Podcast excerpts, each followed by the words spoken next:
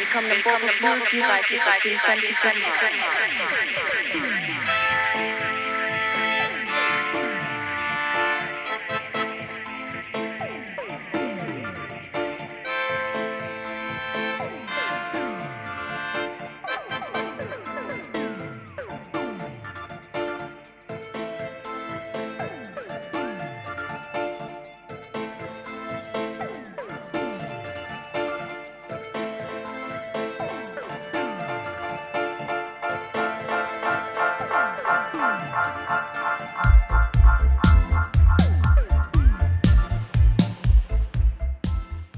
har tunet dig ind på podcasten Fra Kingston til København. Historien om reggae i Danmark. Podcasten, som går bag de personer, som har været med til og en del af at forme reggae i Danmark fra midten af 1970'erne og frem til i dag. Vores mission er at give ordet til mennesker, som har gode historier at fortælle, og på den måde skabe et bredt historisk billede af reggaeens udvikling i Danmark. Denne podcast kommer vi til at tale med musikere, sangere, DJ's, selectors, skribenter og journalister, som er og har været en del af dansk reggae-historie. Vi er Jørgen Husum og Lars Larsen. Velkommen til.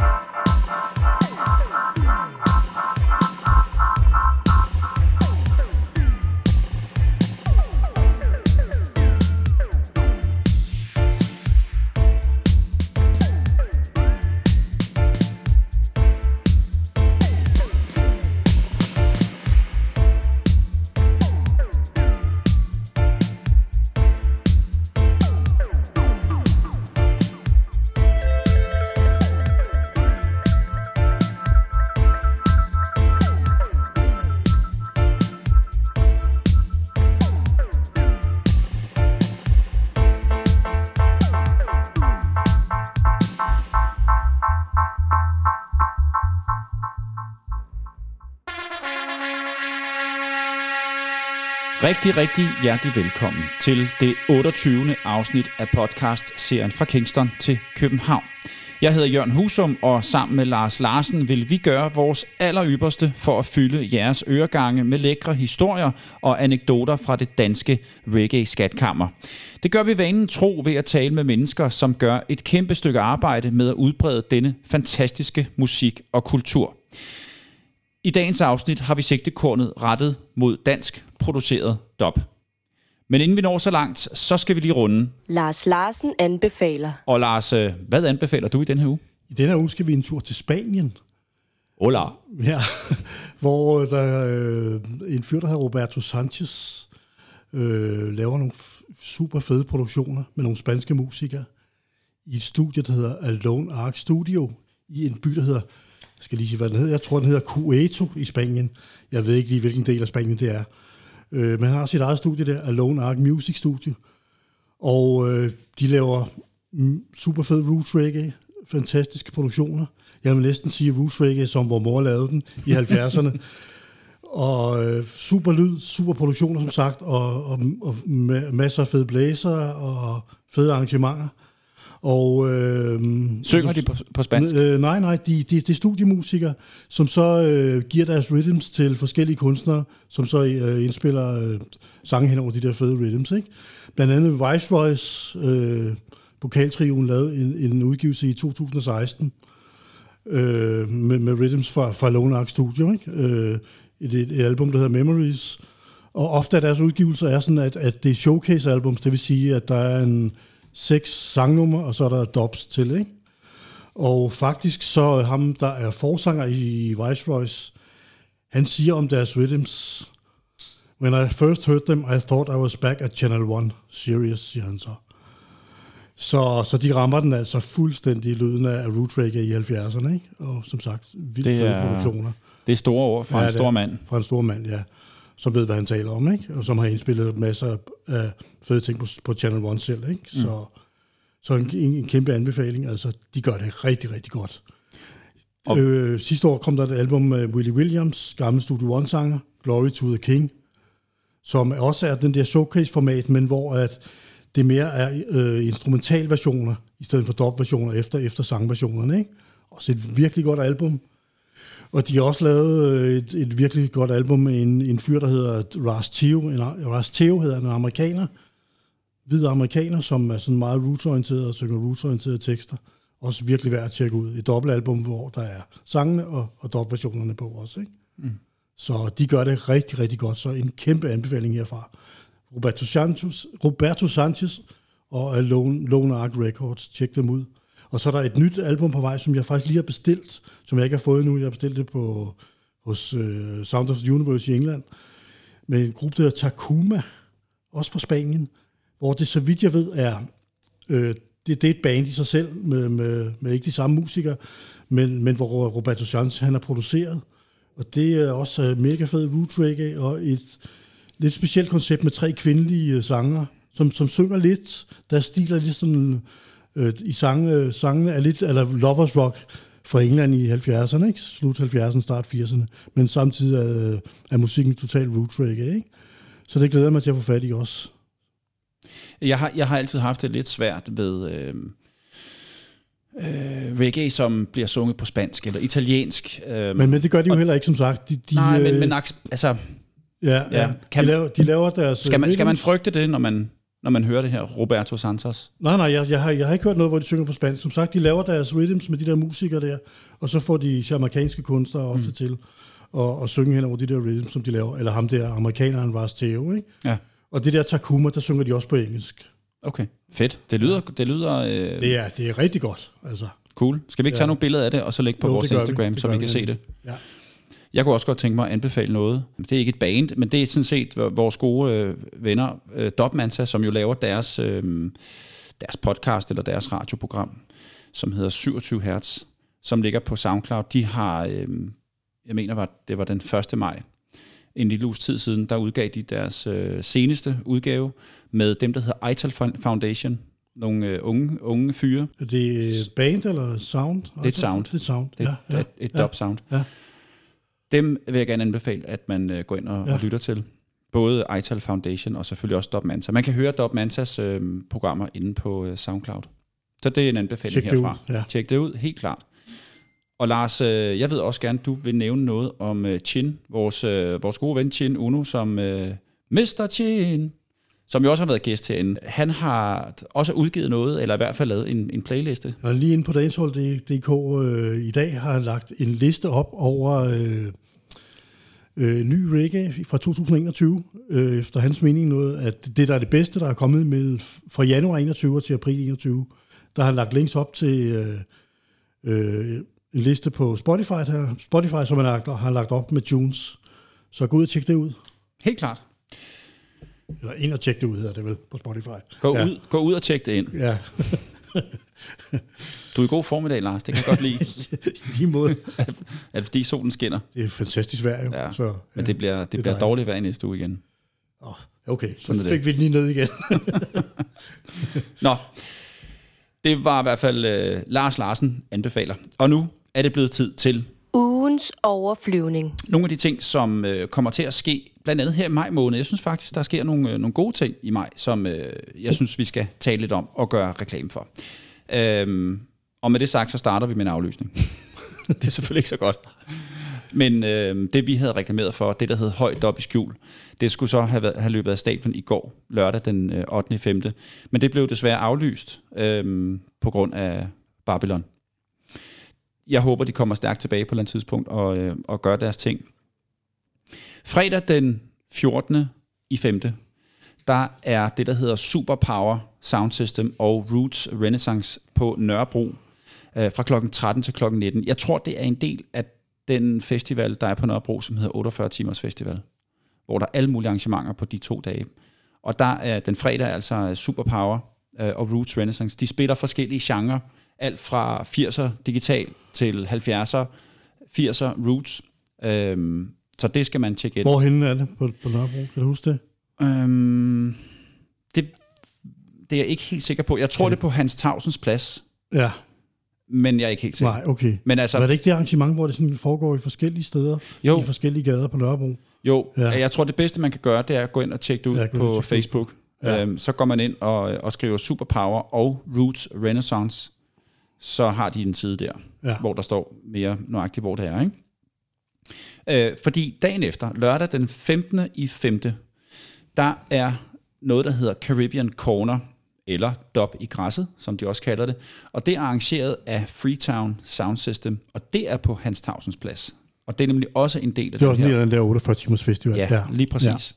Så det skal man også gå ind og tjekke ud. Øh, forhåbentlig bliver vejret lige så godt, som det er nu. Det håber vi. Sidst i maj, den 21. Hey, vi skal lige huske, Ja, samme dag, den 15. maj, der spiller vi jo selv nogle plader. Caribbean Culture Drop på Blågårdsplads, støberiet. Fra, jeg tror det er omkring kl. 15 om eftermiddagen, at vi starter, ikke? jo, Øh, øh, ja, jo. Som Dub City. Ja. Ja. Og så øh, men er det egentlig ikke bare os to, der gør det? Jo, så håber vi, Rasmus også kommer med, jo. Ja. Altså, Øh, Øh, og så, og så, sig øh, og hvad sker der så senere på aftenen inden på støberiet? jamen, der er noget live musik også, ikke? Ja, og der er Short, de kommer også og spiller plader, ikke? Fra, øh, Ja. Fra Skyjuice. Ja, ja. Der er blandt andet koncert med øh, Angie Eichel og Nina Lipgott, som jo øh, ja, engang var øh, forsangerinder i Ministry of Harmony. De har øh, dannet en, øh, en lille gruppe nu, og, øh, og optræder derinde. De hedder... Åh, det er pinligt, jeg ikke lige kan huske det, fordi jeg er selv Den en del af det. Moon. Moonshine Shiners, eller sådan noget. Uh, det er pin, det kan jeg ikke lige huske. Sorry. Men øh, Moonshine, eller andet. Ja. Og de optræder også derinde. Øhm, og så skal man bare støtte Caribbean Culture Drops øh, arrangement, fordi det, det er altid fedt, og, øhm, og, og, og, og de holder jo også, indtil videre i hvert fald, så holder de noget udenfor på pladsen, inden man rykker ind, ligesom ja, men så, så vidt jeg ved, kunne det ikke lade sig gøre på lørdag. Der er det indendørs det hele. er det det? Fordi der var et andet arrangement på Blågårdsplads. Nå, så er det noget med, hvor mange det snakkede der er de om samlet. sidst, ja. Så Okay. vi må, jeg tror, der, der kan maks øh, blive lukket 25 ind, Okay, øh, ja, okay. når det er indendørs. Ja. Ja. Og fredag den 21. i 5. kl. 19, der er jo uh, Guiding Star Orchestra på Stairways i Vandløse. Og dem skal jeg ind og se. Man skal huske at købe billet. Øhm, det har jeg faktisk været inde og gøre i dag. Fedt. Lars, du skal ja, jeg vil jo gerne. Jeg skal, jeg skal desværre på arbejde. Jeg, jeg er nok fri omkring kl. 21 den aften, det er Ja. så, så det kan jeg ikke nå, desværre. Øh, Jeg ja, vil ellers gerne have været inde og høre det. ja, jeg mener... Og, Jeg, og i øvrigt er det jo vildt fedt, at der er kommet i gang i live-musikken igen. Altså, ja, og der er arrangementer, man kan gå ud og man kan gå ud og høre musik. Det er jo så fedt. Altså, jamen, det har vi jo Ja. ventet på i, i næsten et år. Ikke? Ja, ja. Jeg tror, at de holder flere koncerter, Guiding Star, øh, på Stairways. Det må man lige gå ind og tjekke ud. Det gør man inde på deres øh, Facebook-side også. Så, det var, hvad vi havde af arrangementer i ugens overflyvning. Husk nu at skrive til os, hvis der er et arrangement eller et event, som øh, I ønsker, vi lige nævner i programmet. Så gør vi selvfølgelig det. Men endnu en gang rigtig hjertelig velkommen til, og rigtig god fornøjelse med dagens afsnit. I dagens afsnit taler vi med en dansk dub-producer og reggae-arrangør, som med sit pladeselskab Tribe 84 eller Tribe 84 står bag udgivelserne af det danske øh, band Guiding Star Orchestra, men som også er manden bag mange internationale udgivelser i dub-genren. Han gør sig også som micman i Most High Warrior Sound System, som radio-DJ, arrangør af dubfester og har en finger med i spillet i dubfabrikken. Et stort og varmt velkommen til Mamba. Velkommen til, Mamba. Mange tak. Kan du ikke starte med at præsentere dig selv? Yes. Uh, yes.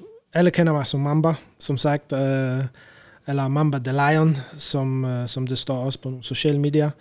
Um, øhm, jeg kommer fra Polen, original. Øh, har været i Danmark siden øh, 2008, med nogle små pauser i starten, men øh, sådan set fra 2010, så er jeg fast boende her. Og øh, ja, stort set siden det, så er jeg, uh, har jeg prøvet at være en del af, af hele scenen. Um, så um, yes, som sagt, så, så står jeg for en del uh, af, de, uh, af de fester, især alle de ting, der er sket på Bolsjefabrikken og, uh, og Dubfabrikken. Og uh, ja, for et par år siden sammen med min gode ven Jashol fra Roots Revival Sound System fra Polen, så har vi startet den der øh, pladeselskab slash label, øh, hvor vi udgiver plader, og så prøver at skubbe øh, reggae-musikken mm. frem. Øh, hvor starter din interesse for reggae? Hvor langt skal vi tilbage der? Vi skal hele vejen tilbage til øh, mig som en ung øh, skaterboy Ja. øh, i Polen. Polen. Øh, fordi der er sådan set sådan, der er kun to veje i Polen, hvordan du kan komme til reggae, eller hvordan du kunne komme til reggae dengang i øh, cirka midt 90'erne, tror jeg. Og det er enten fra hiphop eller fra punk. og både øh, de der genre, de er virkelig stærke i Polen.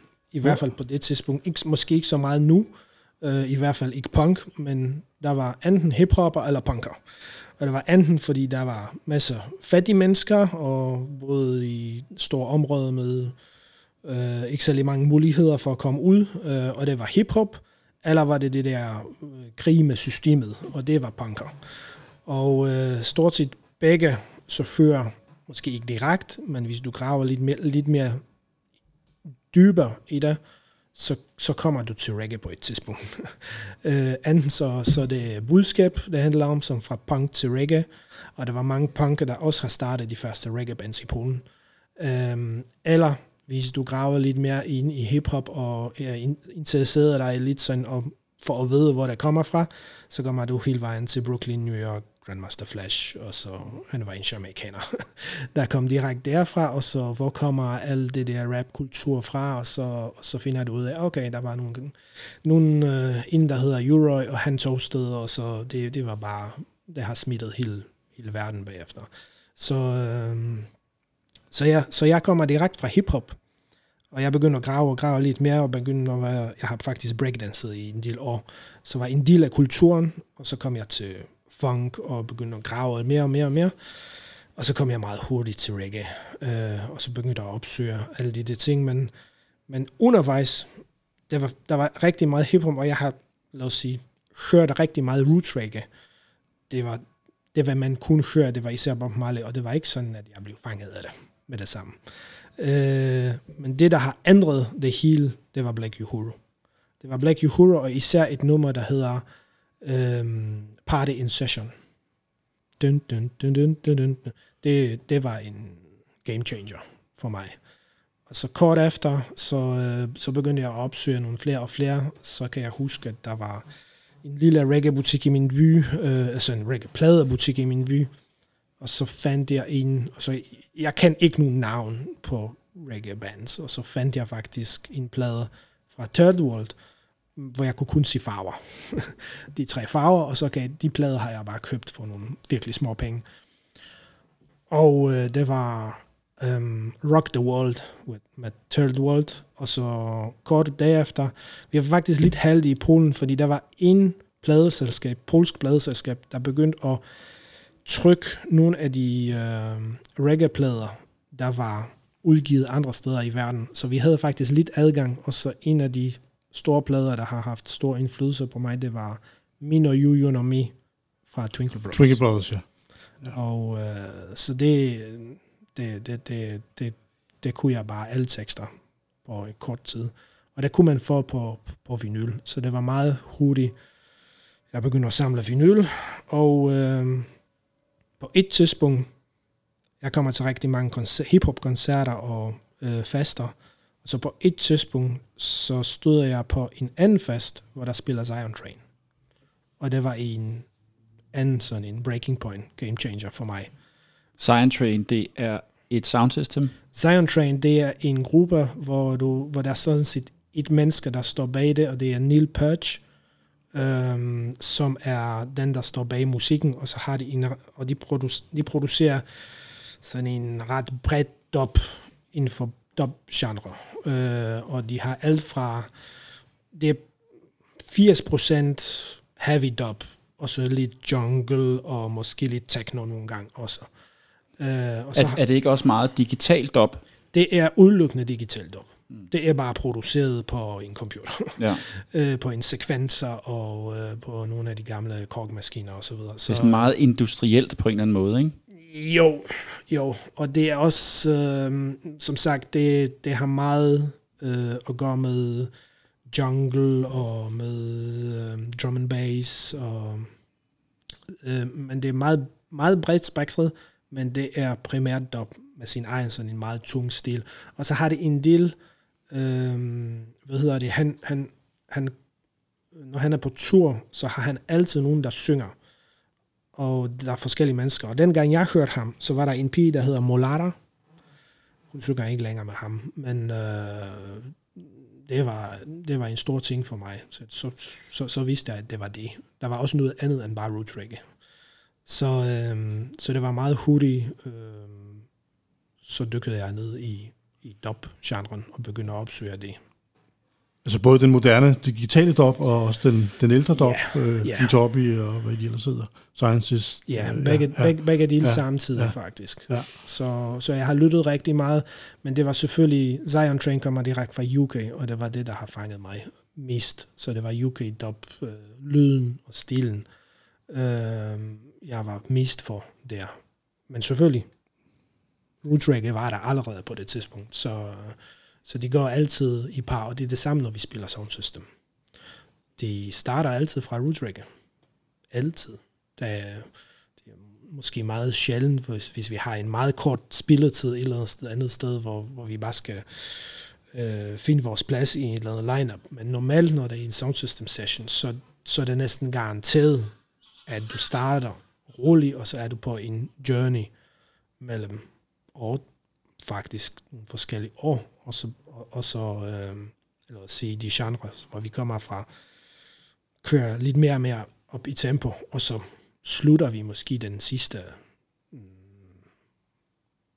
tre kvart del med heavy dub. Bor du stadigvæk i Polen på det tidspunkt, hvor du opdager Ja. Zion Train? Ja, det var i Polen, det var enten 2000 eller 99, noget i den stil. Der var, Zion Train kunne rigtig godt lide at besøge Polen af en eller anden grund. Uh, så de har været, jeg har set dem sådan 4-5 gange, kun i min by, der i Polen. Så det, Er der ikke også noget med, at Twinkle Brothers også var glade for at besøge Polen? jo, Ja. jo, Twinkle Brothers har en historie med Polen, fordi de besøgt, øh, de, de, de har optaget nogle af deres plader i Polen. Ja. Og øh, så har de også besøgt vores bjerg, og vi har en, der, i bjergene har vi folk, der har boet det i rigtig, rigtig længe, det er sådan en meget stolt folk derfra. De snakker en meget bestemt dialekt, og så har de deres egen unik musik. Og Trinkle Brothers har merged, har ligesom kombineret deres musik med øh, musik fra, øh, fra Tatra-bjergene i Polen.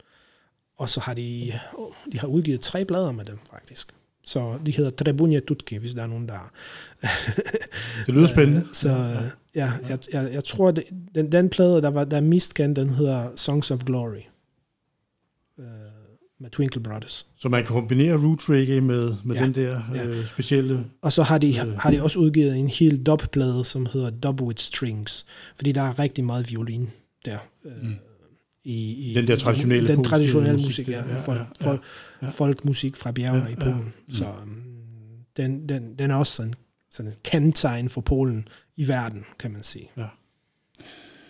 Dit pladeselskab, som hedder, siger man Tribe 84? Eller Tribe 84, ja. Tribe 84. Starter du det, da du øh, er kommet til Danmark? Ja, det var 2015, så jeg var allerede i Odense. Efter, hvad, flere 5-6 år i København, øh, hvor vi har etableret alt det øh, at spille ud, så, øh, så besøger Jarsol mig i Odense, og så aftaler vi, at vi skal, at vi skal lave noget af den stil. Så, og det var sådan en ret naturlig, øh, hvad hedder det, udvikling i det, fordi ja, jeg kom ud og spille, arrangere fester, øhm, begyndte at få rigtig, rigtig meget musik, og så på det tidspunkt, så spiller jeg også på radio, sådan en internet øh, radio. Øhm, Mens du bor i Odense? Nej, det starter allerede 2013. Så det var faktisk, det var sådan en ret øhm, kraftig opstart. Det var 2000, hvis vi tager det helt kronologisk, så er jeg færdig med mit special 2010, slut 2010. Og så var der faktisk en sjov historie, hvordan jeg kommer til at kende nogen her. Øhm, den er lige lang, men den tager vi alligevel. Lad os gøre det. øh, øhm, og det er historien, hvordan jeg lærer Ole, Ole Dr. Lund at kende. Og øh, der har været et program, som vi alle sammen i sound system verden har altid lyttet til, og det er en, der hedder Errol Arawak, og også kendt som King Earthquake, som har et lydsystem, King Earthquake, øh, fra Birmingham i UK. Han har i mange år haft et program, som hedder Midnight Mass, hvor han spiller på radio. Øhm, og øh, vi har alle sammen lyttet til det. Og så har der også været to eller tre mennesker, der har optaget det, fordi det starter altid midnat. Så, man, så de har optaget det og lagt det på en hjemmeside, som hedder Talawa, som alle i Soundsystem-verden kender også. Der ligger alle optagelser af alt muligt der. Også alle mine radioshows ligger der på talawa.fr. Øh, det er fransk hjemmeside. Og så de har altid ligget der, og der var tre mennesker, der har optaget. En af de tre mennesker, der var Dr. Lund. Så jeg har altid skrevet til ham i kommentarerne, og tak du, ja, tak du godt, og tak du godt. Og så, så jeg vidste, hvem han var. Og så på et tidspunkt der, hvor jeg starter og kommer til den første dopfabrikken fast på Ravnhildgade, det var januar 2000 og 2011, så skriver jeg faktisk, så søger jeg Dr. Lund på internet, og så finder jeg ud af, at han bor 20 minutter væk fra mig på cykel i Skovlunden, da jeg boede i Vandløse dengang. Så skriver jeg bare til ham, at, at vi kender hinanden næsten, fordi de sidste par år, så har jeg ligesom skrevet med ham bare på nogle forskellige for. Så siger han, ja, men jeg bor her, jeg har en studio, så hopper jeg på en cykel, og så kører jeg til ham. Og så, så er vi venner siden. så, øh, så fortæller han mig, at ja, det var også ham, der er med i at arrangere de fester. Og så, så var jeg med. I dop, siden, eller med, med dopfabrikken? Med dopfabrikken, ja. Så det kørte allerede på det tidspunkt? Ja, øh, og historien bag dopfabrikken, det er sådan lidt længere, og det er ikke noget, der involverer mig. Og det starter på Glentevej, i Bolsjefabrikken på Glentevej.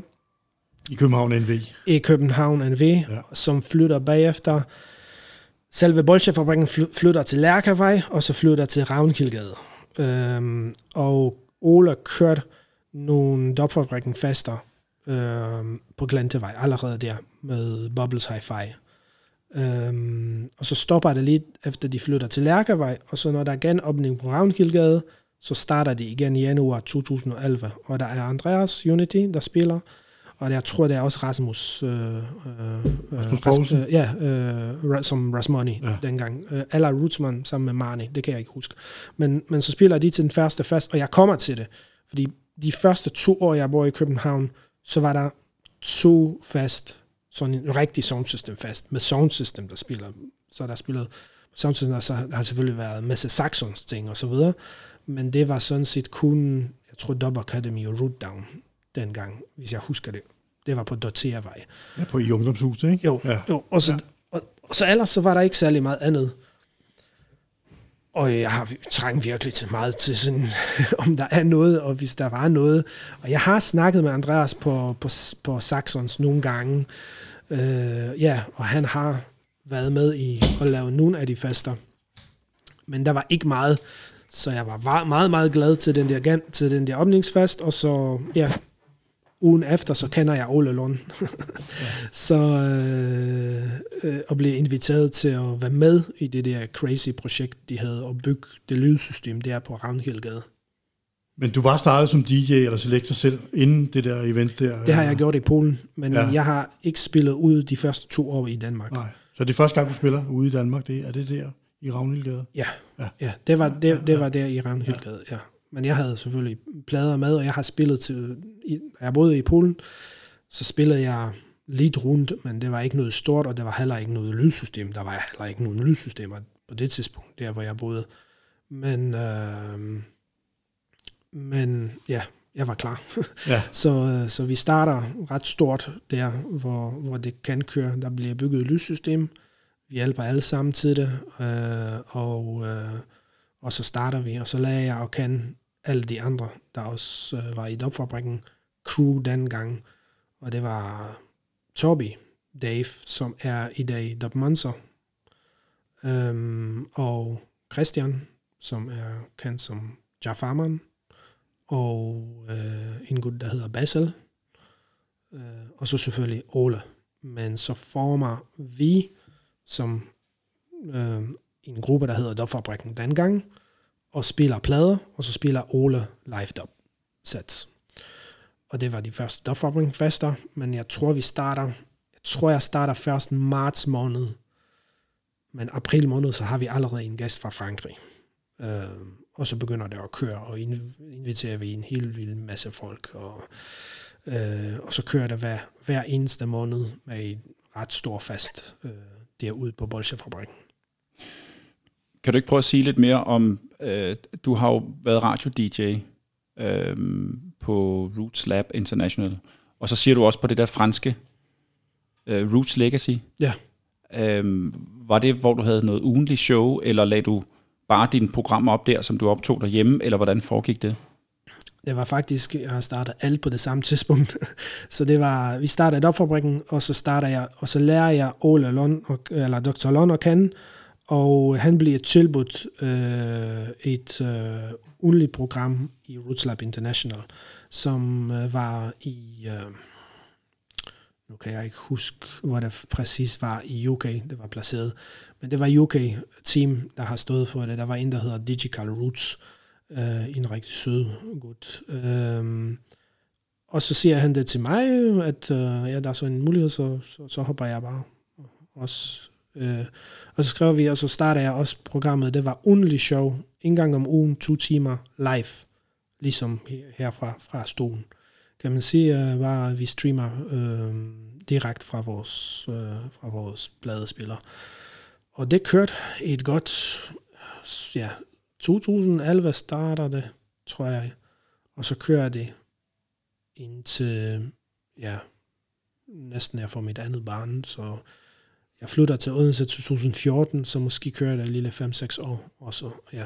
Men ugentlig shows kører i hvert fald al den tid, jeg har været i København. Så til, fra 11 til 14, øh, tror jeg, kører radioshowet, og jeg har haft de fleste i København, der spiller plader øh, med i min stue. Kan man finde de der programmer der? Ligger de på nettet stadigvæk? Der findes kun en på øh, Mixcloud, og det er ikke mig, der har lagt den der, øh, og resten ligger på Talawa. På Talawa. Øh, eller en stor del af dem ligger det, på Talawa. Talawa.fr, var det det, .fr, ja, ja, ja. ja. Så, ja. så, så folk, og der ligger de. folk, der er til Sound System, de kender det, fordi alle, der laver den slags, de, de, eller det har de gjort, nu ligger de fleste ting på Mixcloud og så videre på Soundcloud, men dengang så har vi, lagt, har vi bare optaget og lagt det der. Så de, de radioshows, de, de ligger der, og ja, som sagt, ja, der var Rasmus Morten, og mange af dem, som I har også haft her, øh, som I kender, så øh, de har alle sammen været på besøg, og det var primært spille plader, og det var meget i sound system stil. Øh, og så. der var ikke så meget snak, det var mere at spille et sæt, en session? Nej, det var ikke, det var ikke snak. Det, ja. jeg mener, vi har snakket, hvem, hvem vi er, og hvad vi laver, og så videre, men, men det var men primært... En, en sound system ja, select, set, select, ja, selektere ja, musik ja, og, og spille ja. musik. Og det var ja, to timer hver uge. Øhm, det var sådan, det kørte meget stærkt på et tidspunkt, øh, hvor vi havde en del andre, som King Shiloh spillede også på det samme radio, og der, der, det, det kørte meget fint. Øhm, Laver, laver du stadigvæk det radio i dag, eller noget andet radio? Ikke så meget mere, nej. Jeg har taget en pause på, da jeg fik mit andet barn, så kunne jeg simpelthen ikke overskue øh, sidde to timer om aftenen, og, og så kører det, men jeg kommer tilbage på et tidspunkt i hvert fald. Så.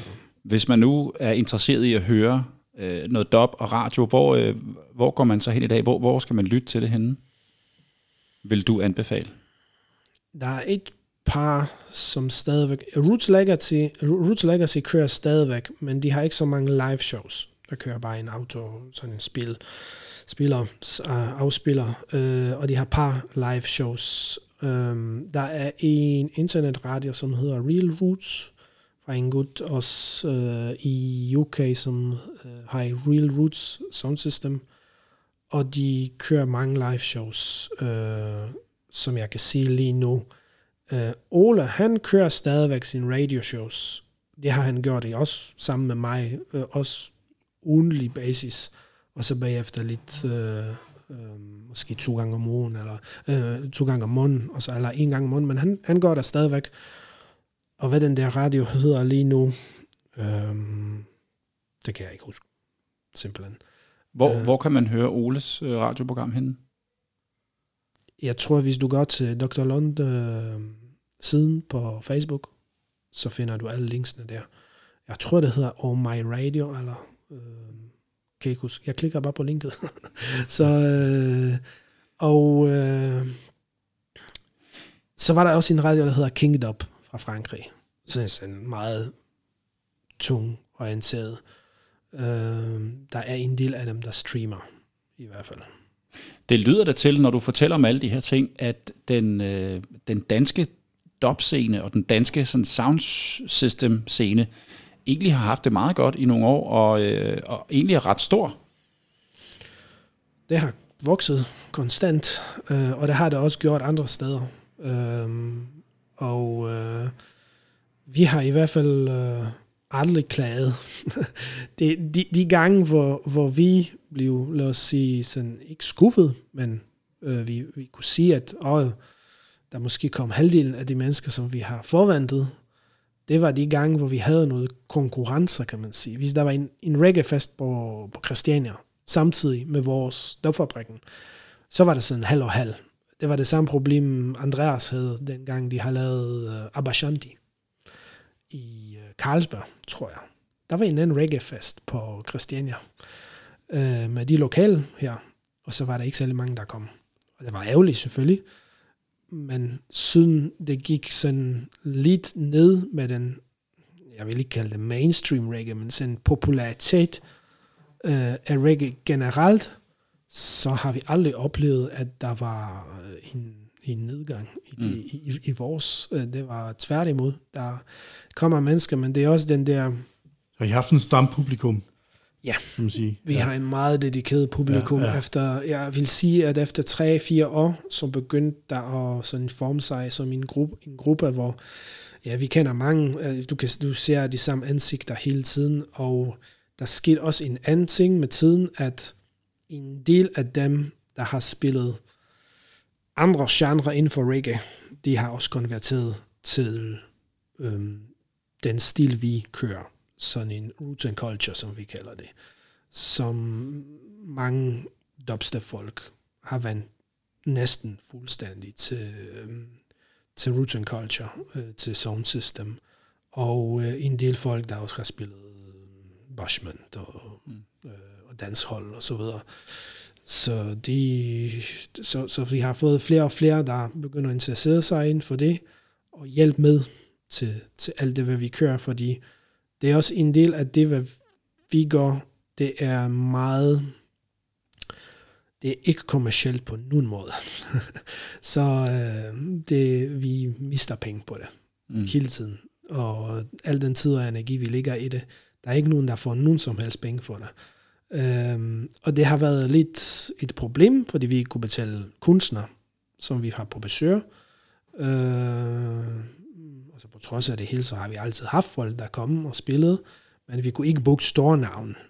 Inden for soundsystem-verdenen, når folk ikke kender det så meget, så er det ikke et kæmpe problem. Så øhm, om det er Joshaka, der kommer, eller om det er en, et, en gut, jeg kender fra Frankrig, der kommer, øh, så vi, som vi har på plakaten. Så, øhm, øh, så ja, sådan generelt, det er gået kun op for sound system gennem de, lad os sige, 10 år, vi har kørt øh, vores, vores ting. Og så er det jo, så lyder det også som om, at øh, mange af de steder, hvor der er de her fester, det er ude i Nordvest i København. Er det ligesom der, man, øh, man skal være, hvis man, øh, hvis man skal til en, en, en dopfest? Ikke nødvendigvis, men øh, Bolsjefabrikken ligger der.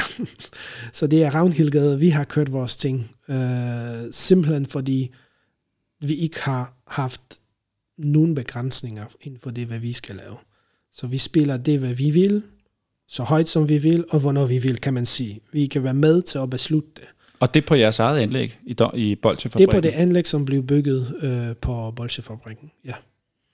Øh, og der har været, den blev lavet om et par gange siden. Øh, men den, øh, øh, der er sådan set to lokaler. Der er den store sal, hvor der har været koncerter, og vi har spillet der, og der er også en café.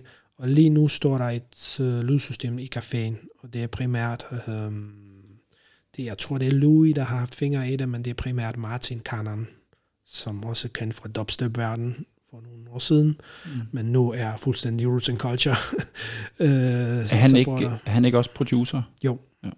Han, øh, han producerer også og udgiver ting. De har studio, der ligger der inde i Bolsjefabrikken også.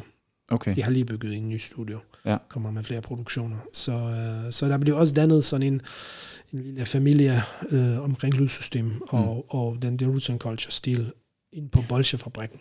Og apropos øh, at udgive et pladeselskab, så vil jeg, vil jeg gerne lige vende tilbage til, at du har jo Tribe 84. Ja. Og øh, som jeg også sagde indledningsvis, du har jo udgivet en masse internationale navne, men også det danske Ja. Guiding Star Orchestra. Hvordan, øh, øh, hvorfor starter du Tribe 84 op? Jeg retter lidt, fordi øh, det er ikke kun Guiding Star, vi har udgivet fra de danske. Vi har udgivet et nummer, øh, først og fremmest, så da jeg lærte Ole, Dr. Lund og, og Kan, han begyndte at spille nogle produktioner til mig, så spiller han en produktion, der hedder øh, en produktion med Agafa, som, øh, som er gået bort desværre øh, for halvandet år siden. Men øh, han spiller en øh, tune med Agafa til mig, og når jeg hører den tune, så tænker jeg, når den, den, hvis jeg får mulighed en dag for at udgive den, så gør jeg det. Og det var den første tune, jeg har udgivet som med en dansk producer. Det var Dr. Lund. Øhm, og øh, den øh, næste, det var Guiding Star Orchestra. Og så kommer vi også ud med en tune fra Andreas Unity, produceret af ham, øh, med Earl16 på vokal. Og jeg tror faktisk, det billede, I har på jeres Instagram, hvor han holder pladen, det er den plade, vi har produceret. Det er rigtigt, ja. Øh, det er hans musik, der, der ligger på det. Ja. Så det er indtil videre det er de tre numre, som vi har udgivet med, med, med dansker. Og øh, vi har, hvad, tre, fire på vej lige nu. Som Med er dan- danske kunstnere. med danske kunstnere. Ja, Ja, Eller dansk produceret musik ja, Ja, i hvert fald. ja, Ja, ja. ja. Øhm, fordi det er sådan, ja, det er ligesom med Andreas. Det er ham, der står bag uh, musikken, men det, han har indspillet det, selv Earl 16 på det. Ja. Og vi udgiver det bare bagefter. Men hvis man, øh, hvis man øh, ser på jeres øh, YouTube-kanal derinde, Tribe 84, så er der jo rigtig, rigtig mange udgivelser, fede udgivelser. Dem bør man lige gå ind og tjekke ud. Og der er, øh, jeg kender ikke den alle sammen, men, men man kan jo, altså det er fra, det er fra, øh, skal jeg lige se en gang, Mystical Power for eksempel. Ja, det er fra Udgivet. Italien. Det er fra Italien. Så er der den, du lige har nævnt, one, fra One People Production. Det er Andreas' Ja. Det er med Earl 16. Yes. Dub Rules har I udgivet. Buka Ja. er også noget, der kommer fra jer. Øh, og så er noget, der hedder Meta Frequencies. Det er fra Belgien. Det er fra Belgien. Det er faktisk liveband, Okay. som spiller, det er rigtig, rigtig fedt band. Og det er instrumental tune. Så alle jeres øh, produktioner ligger derinde, kan man gå ind og høre derinde. Ja, man kan høre til det hele, og man kan høre til det hele på Spotify. Vi er sådan set alle steder, hvor, mm. Hvor der er noget streaming-tjenester. Uh, du kan lytte til det hele bare Tribe 84 Records. Ja. Um, Men hvor ligger, hvor ligger dit hjerte henne i forhold til, til reggae? Hvad hvilken, vi skal høre noget af din musik lige om Ja. lidt, som du har valgt, men kan du, kan du sådan prøve at fortælle lidt om, hvor, hvor ligger dit hjerte henne hos en kunstner, eller en stil, eller en, en, en særlig lyd? det er roots. Mm. Det er helt bestemt roots. I mål. jeg er ikke så meget til rocksteady uh, ska. Uh, det er selvfølgelig en del af det, men, men, men når jeg samler plader, så det er tung roots. King Tubby, Yabio. Mm. Det er ikke så meget Lee Perry, som de to andre for eksempel. Meget, meget tung roots. Det er, hvor mit hjerte ligger. Og det er selvfølgelig Jeg synes også, øh, altså noget af det, noget af det nye Lee Perry, han laver, det er virkelig også mærkeligt. Jeg ved ikke, om du han har er hørt også det. mærkeligt som ham Ja. ja. selv. Det er virkelig mærkeligt. Så, Det gamle Lee Perry, det er godt. Men det det nye- noget af det nye, han har lavet, er faktisk også godt. Øh, der kom en plade for et par år siden. Ham der On You Sound hvad det er, han hedder. Kan du huske, hvad han hedder? Adrian Sherwood. Adrian Sherwood, ja. Ja. Det er altså godt. Det er det. Øh, der er både... Men- Men, men der, der er meget blandet selvfølgelig. Ja. Øh, som, Selvfølgelig anerkender jeg hans, hans plads i historien, det er slet ikke det, men noget af det helt nye, han laver, det, det er, det, det, der, der skyder han lige over målet for mit udkommende. ja, jeg kan for eksempel ikke øh, fordrage ham live. Det, er, det kan jeg overhovedet ikke. Det, jeg synes, det er sådan lidt ærgerligt. Men han, er, han burde jo være en eller anden form for god, godfather inden for det er dub. han også. Ja. Det er han også. Han har sin plads og så videre. Men, men han eksperimenterer også rigtig meget. Og det er helt okay. Det, er, det, det er bare... Det, det, det kommer an på, hvad for en Når smag det er så har. sagt, så er det altså imponerende, at Men- manden stadigvæk kan turnere i en alder af 85 år. Helt klart. Ja, ja, ja. Det, det må man sige. Han Men, holder men, sig men, godt. men hvis han ikke hed Lee Perry, så tror jeg ikke, at han ville uh, få lov til at optræde Nej, så nej, meget på det er den, med den stil, han går. Nej, nej, det er rigtigt nok. Det bliver... Men, men, men, men øh, jeg vil lige sige noget i forhold til det, hvor mit hjerte ligger, og jeg siger, det er, det, det er Roots Reggae. Det er lige der, hvor vi startede opfabrikken. Så kører vi to-tre faster. Og jeg kan tydeligt mærke, at vi kommer meget hurtigt op i tempo, og det er, der er ikke særlig meget plads til, til, til, til, til Roots. Og øh, så tænker jeg, der skal være også plads til det. Og øh, så snakker jeg på det tidspunkt med, med, med en øh, gut, der hedder Dave, øh, som er Dub Monster i dag, øh, og også med Toby, og så laver vi noget, der hedder Roots Café. Øh, også i Bolsjefabrikken, bare i cafédelen, udelukkende i cafédelen. Øh, hvor vi tænker, ah, det bliver måske... Vi vil bare gerne spille nogle Roots-blader, fordi der får vi ikke lov til alle sammen til dopfabrikken fester, fordi så spiller vi lidt tungere fra kl. 12, hvor folk begynder at dukke op, men så før er det ikke så sjovt. Så tænker vi, nu, spiller vi, nu laver vi bare en lille fest, en lille arrangement, og de to første, de kører sådan meget stille og rolig, low-key, hvor, vi, hvor der er måske 20 mennesker, der sidder og drikker lidt øl, vi har der, dør, der er ikke noget entré, ikke noget. Men så kommer vi til sommer der, øh, måske halv år efter vi starter med dopfabrikken, og så en dag, hvor vi kører den tredje Roots Café, så kommer der 300 skaters fra et eller andet fast, og så siden det, så kører det som et stort show. Og der var, det var mig og Toby og David, der stod for det i første omgang, og så var det mig og Andreas uh, Unity, der, der kørte det lidt frem, og der var 13 editions af det, og det var en stort, stort ting. Så faktisk på, på et tidspunkt i 2012 eller 13, nu kan jeg ikke huske rigtigt, så har vi Dopfabrikken, der kører en gang om måneden. Der er en stor fest. Øh, både i salen og caféen der, øh, til 400-500 mennesker nogle gange. Så har vi øh, en gang om måneden øh, Roots Café, som begyndte at være også en ret stor fest, hvor vi udelukkende spiller, spiller Roots, og folk danser til det hele natten I caféen. i caféen. På lydsystem selvfølgelig, fordi det skal lyde.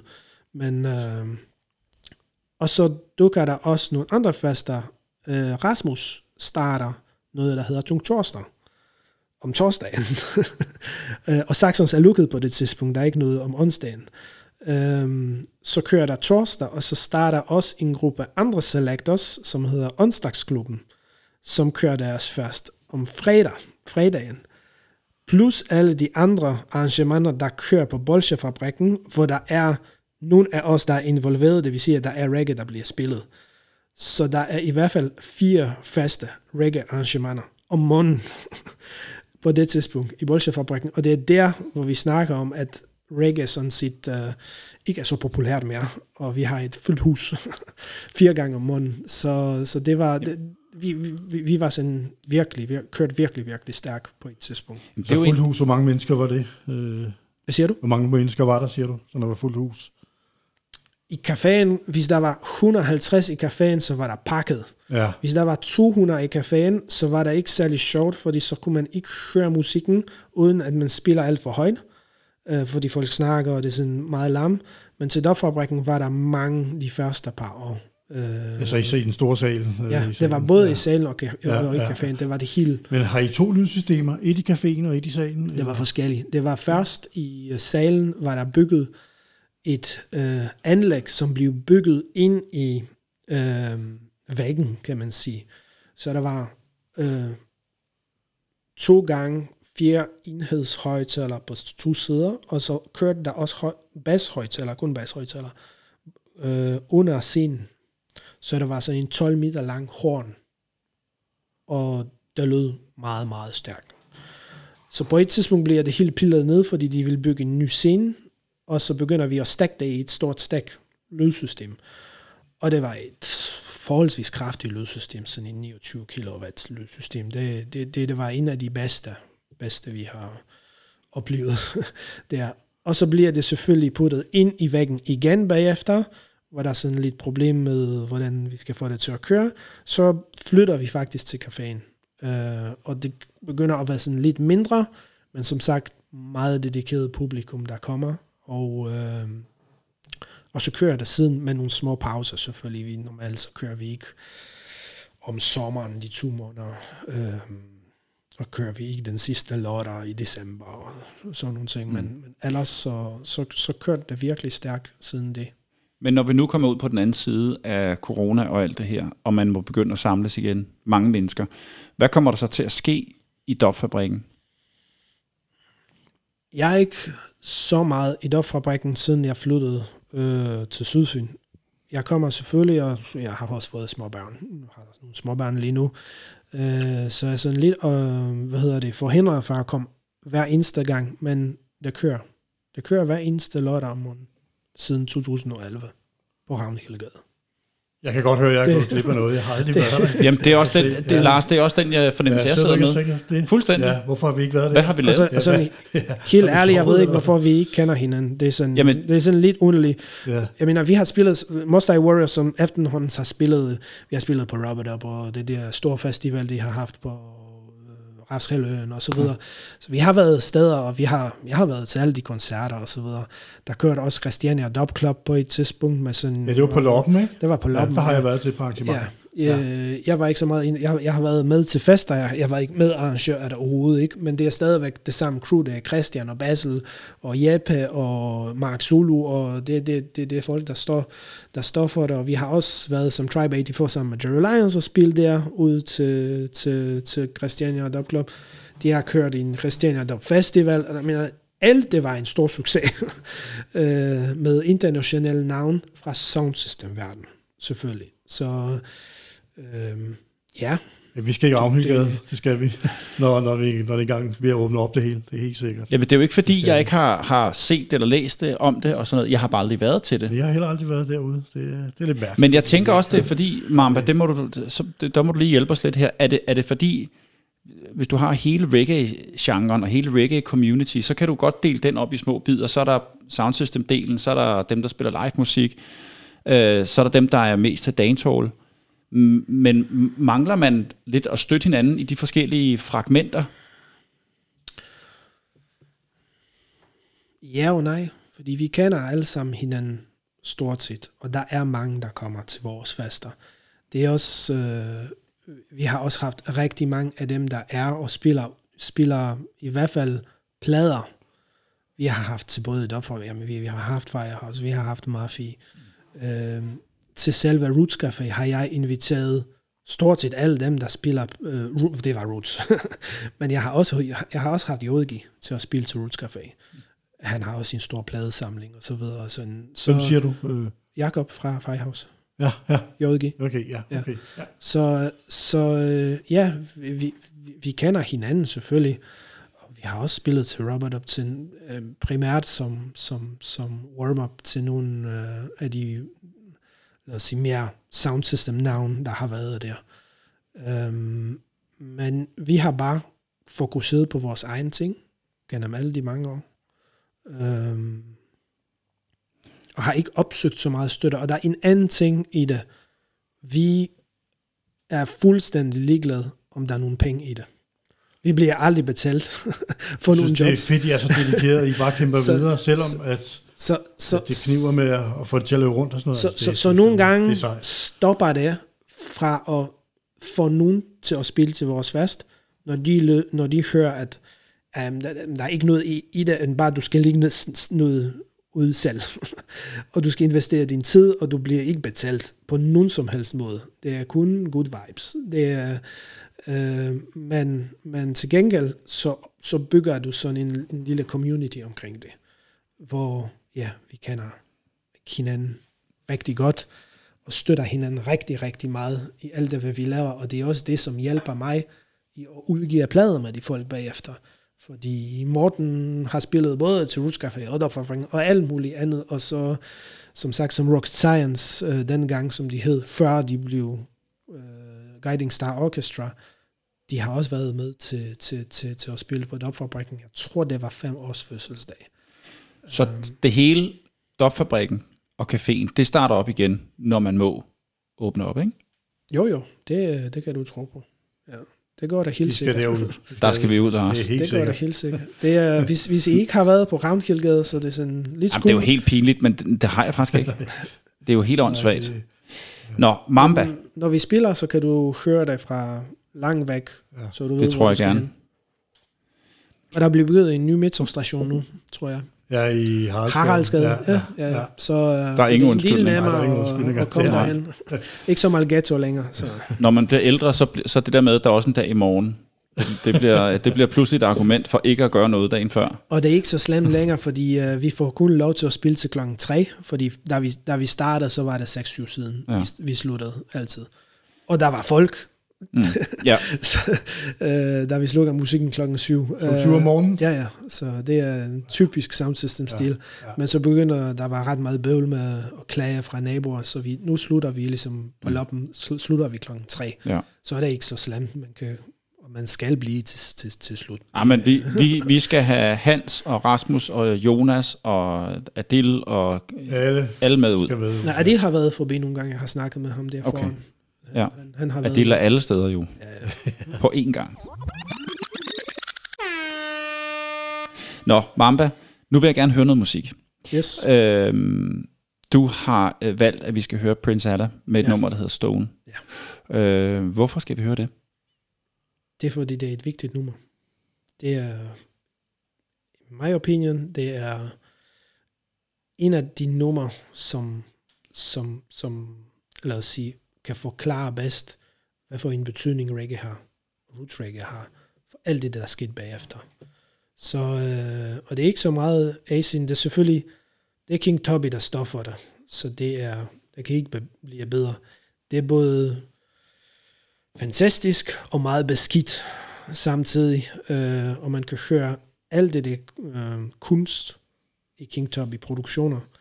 Men når du lytter til versionen, som er den vigtige del, fordi vokalsiden kører på en loop. Prince Allah har kun, han er ikke en stor øh, Sangskriver. sangskriver. Han er, han er dygtig og, og, og så videre, men, men den kører i loop teksten efter første halvanden minut eller noget. Men versionen kan simpelthen afspejle, hvordan du kan høre alt i det. Du kan høre, hvis du skruer tempo op, så har du jungle. Hvis du øh, fremhæver bassen, så har du dubstep. Du kan lave grudge, du kan lave hiphop, du kan lave alt ud. Du kan lave drum and bass. Du kan lave alt, der springer ud fra roots reggae, og du kan høre det, når du lytter til den version. Um, hvis du piller tingene ud og tilføjer og um, leger lidt med tempo, så kan du høre al elektronisk musikgenre, der er kommet bagefter. Så det er i den grad Hvis det er op til mig. Det er så det, det kan jeg i hvert fald. Så, så, så, så det er en af mine top tre roots tunes ever.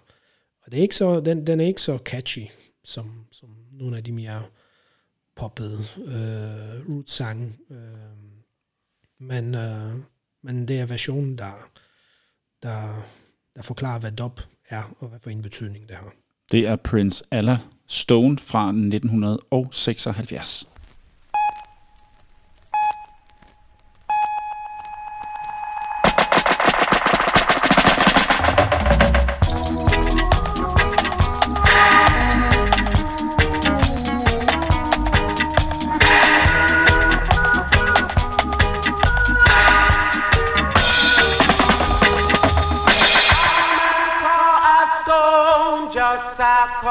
To mash down road. Dread, dread stone just a come to mash down road.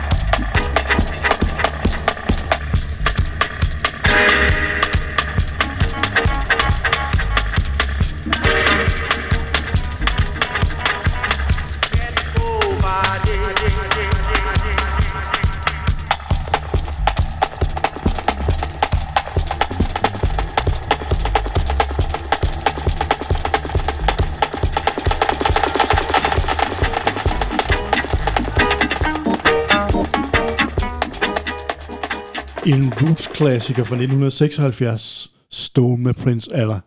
Og apropos Prince Alla, så snakker vi lige lidt, mens at nummeret gør det her om, at han jo desværre er en af dem, af de mange jamaikanske kunstnere, som er blevet snydt. Og øh, da han på et tidspunkt selv kommer til Europa, opdager han, at der ligger en masse plader med ham rundt omkring i pladebutikkerne, som man aldrig har vidst noget om, og aldrig har fået penge for.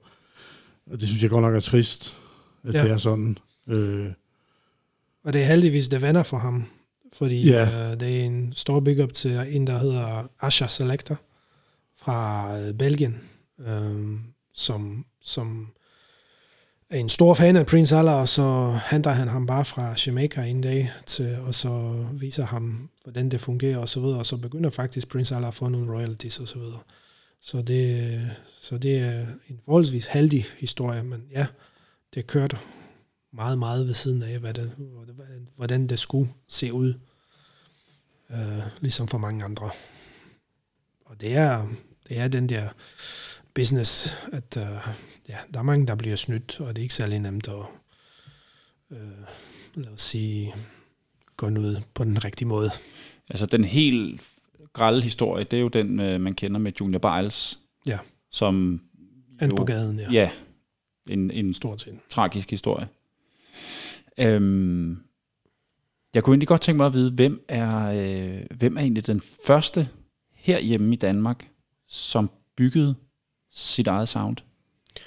Som vi snakkede før, jeg, jeg tør ikke at sige, hvem var den allerførste, der har bygget. Fordi det kan være, at der nogen, der lige pludselig kommer og klamer, at øh, vi har haft et eller andet anlæg.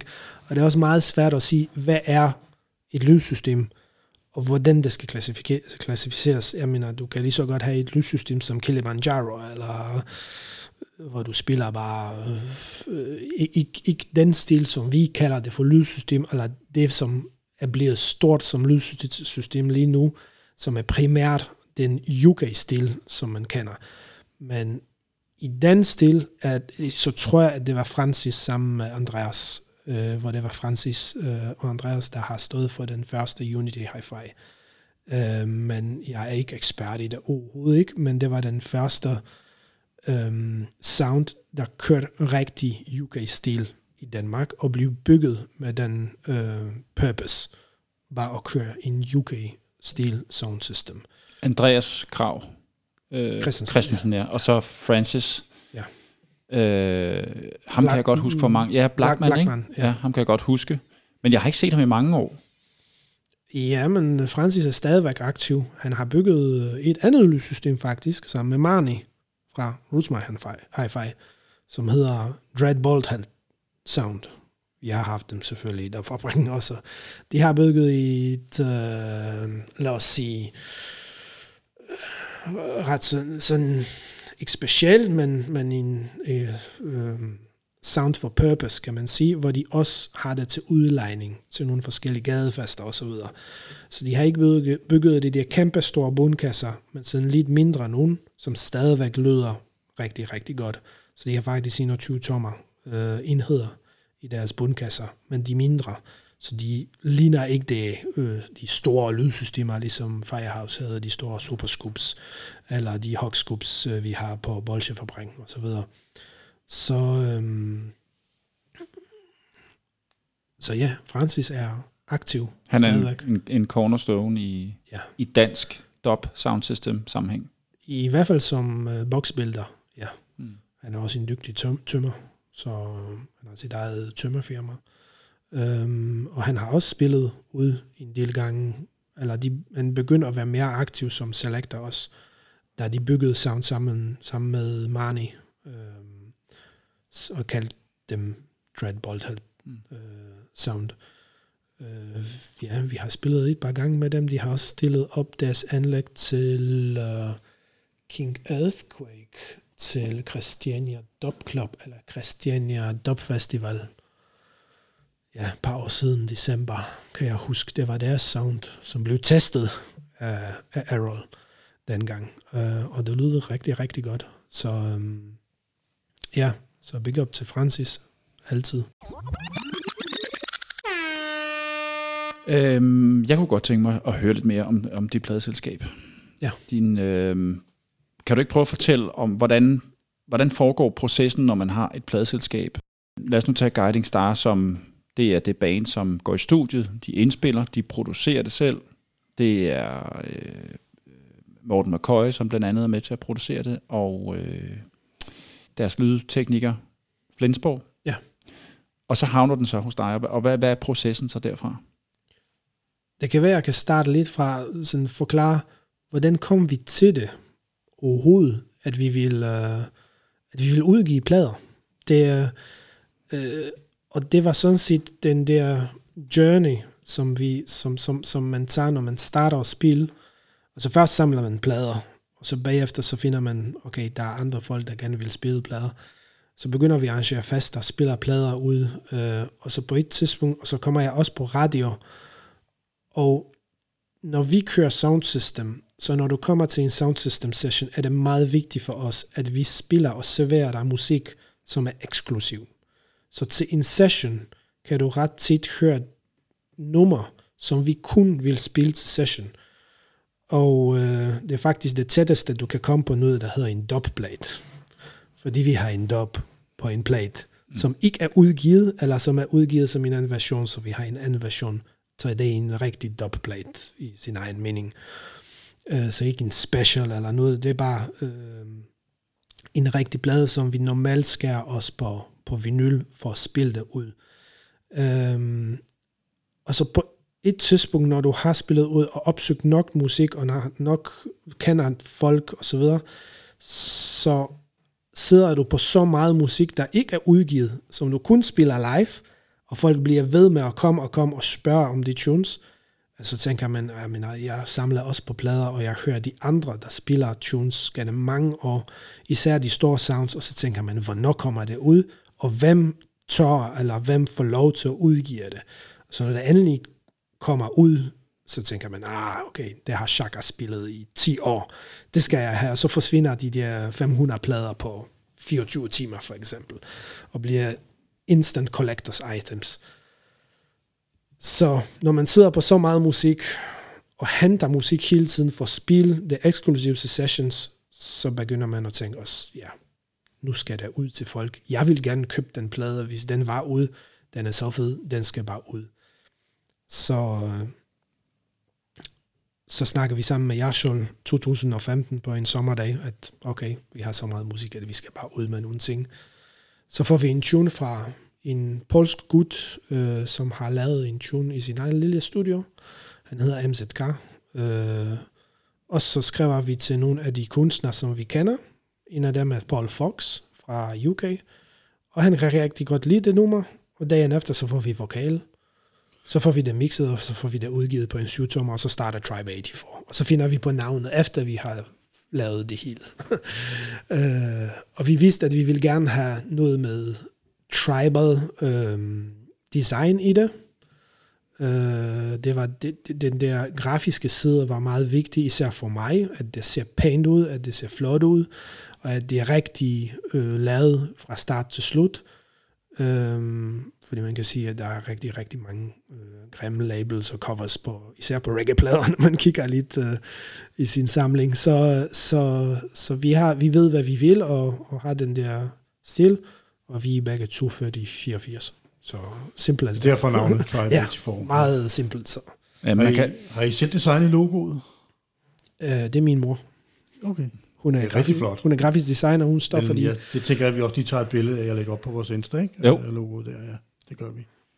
Så øhm, ja, og så selvfølgelig, jeg har mine connections på det tidspunkt, og Yashol, han har været en tour manager for en del øh, af kunstnere. Han arbejdede for en øh, booking agency, og kørte rundt med øh, blandt andet Raging Fire, som også har været her i Danmark, og med en del andre øh, jamaikanere øh, rundt i Europa og rundt i verden.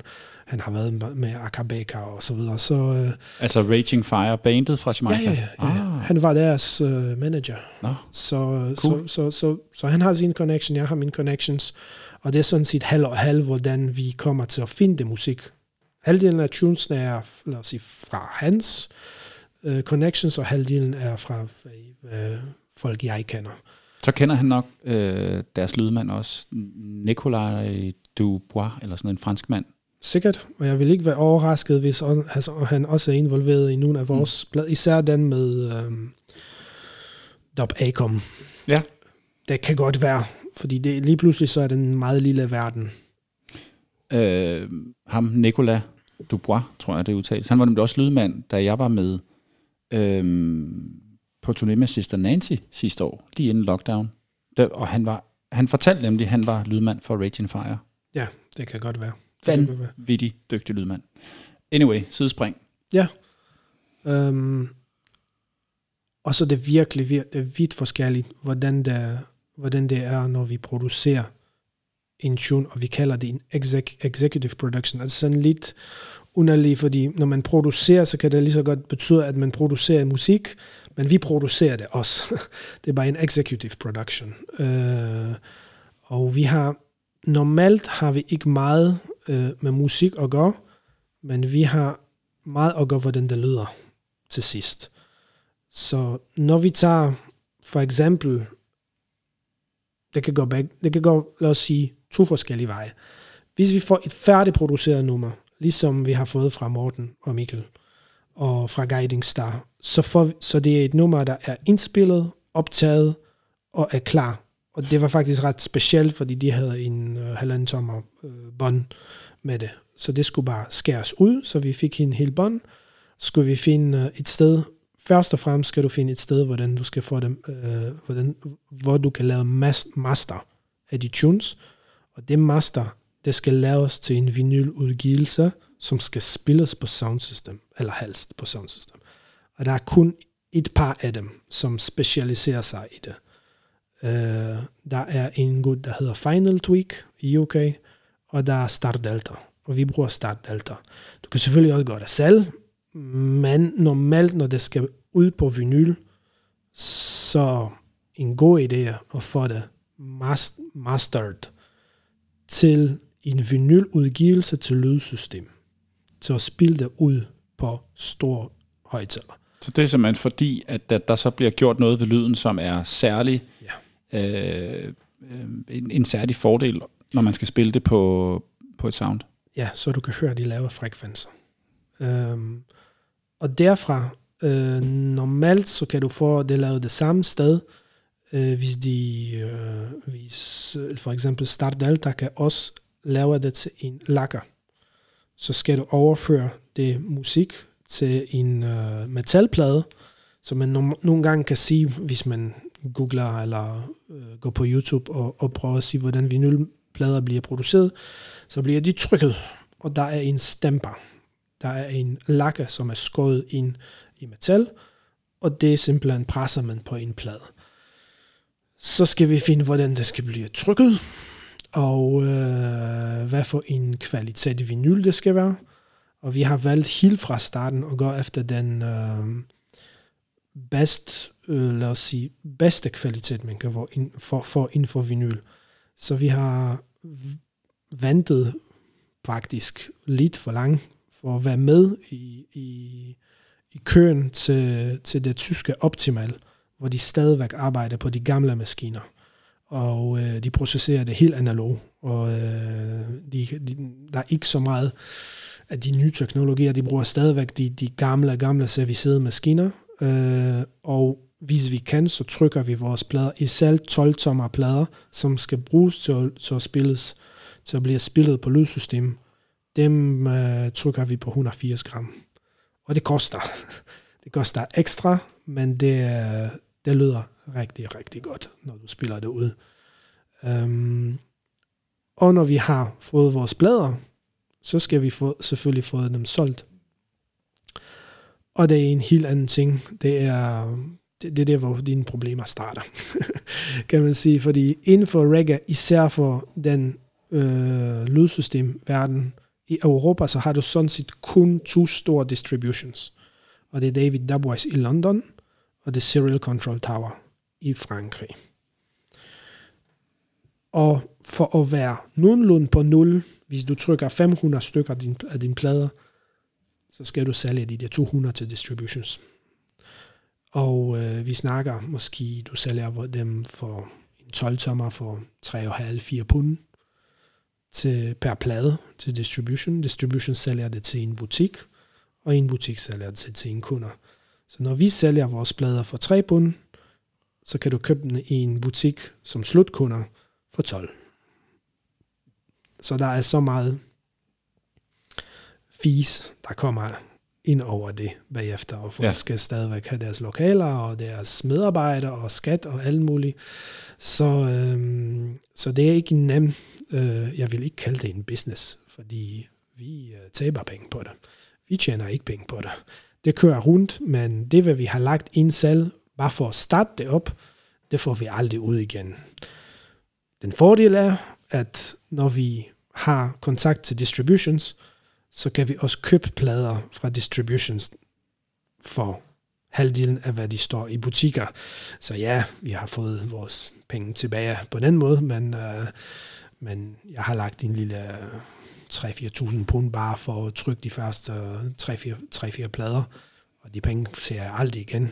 Men efter vi har kommet til de der, efter sådan måske 10 udgivelser, så begynder det at køre rundt. Det vil sige, at når vi trykker en ny plade, så får vi penge nok fra overskud nok, så vi kan betale alle omkostninger og have nok til at trykke en ny plade. Og det er sådan set kun det, øh, der, der får det til at køre rundt. Men har I kunne mærke den stigende interesse for vinyl, som der har været de sidste år? Har, har I kunne mærke det? Ikke så meget, fordi vinyl har altid været meget populært i, i reggae-verdenen. Vi har set en stigende interesse inden for digital udgivelse. Fordi øh, lige nu er vi faktisk også på alle streamingtjenester, og det begynder at komme, øh, ja, der begynder at ligesom skære noget med det. Øh, vi, vi får stadigvæk ikke meget ud fra det. Det er primært salg af blader, men vi, vi snakker stadigvæk, de runs, vi laver, det er 500 stykker. Nogle gange laver vi 300 stykker mere, hvis de er solgt. Og det er måske kun to af vores udgivelser, vi har lavet 1000 stykker, som i det hele taget er ikke særlig meget, når man kigger på andre. Men, men, men det er øh, udelukkende for, øh, jeg vil- det lyder lidt dårligt for sjovt, men det er der. Det er, kun, Det er jo kærligheden til musikken, det, det, ikke? Det er kun kærligheden for Ja. musikken. Ja. Der er, og nu når vi er lidt mere etableret, så får vi simpelthen så mange, der, der sender os tunes og spørger. Og sådan. Det, det, og så har vi også gjort en anden ting på et tidspunkt. Vi har startet vores egen butik, øh, som stadigvæk eksisterer. Og det skete efter vores fire første udgivelser. Og det var en, lad os sige, gode ting. Øh, men vi har allieret os med en anden gut, og det kørte lad os sige, det har slået rigtig meget af, af vores kræfter og penge og få det etableret.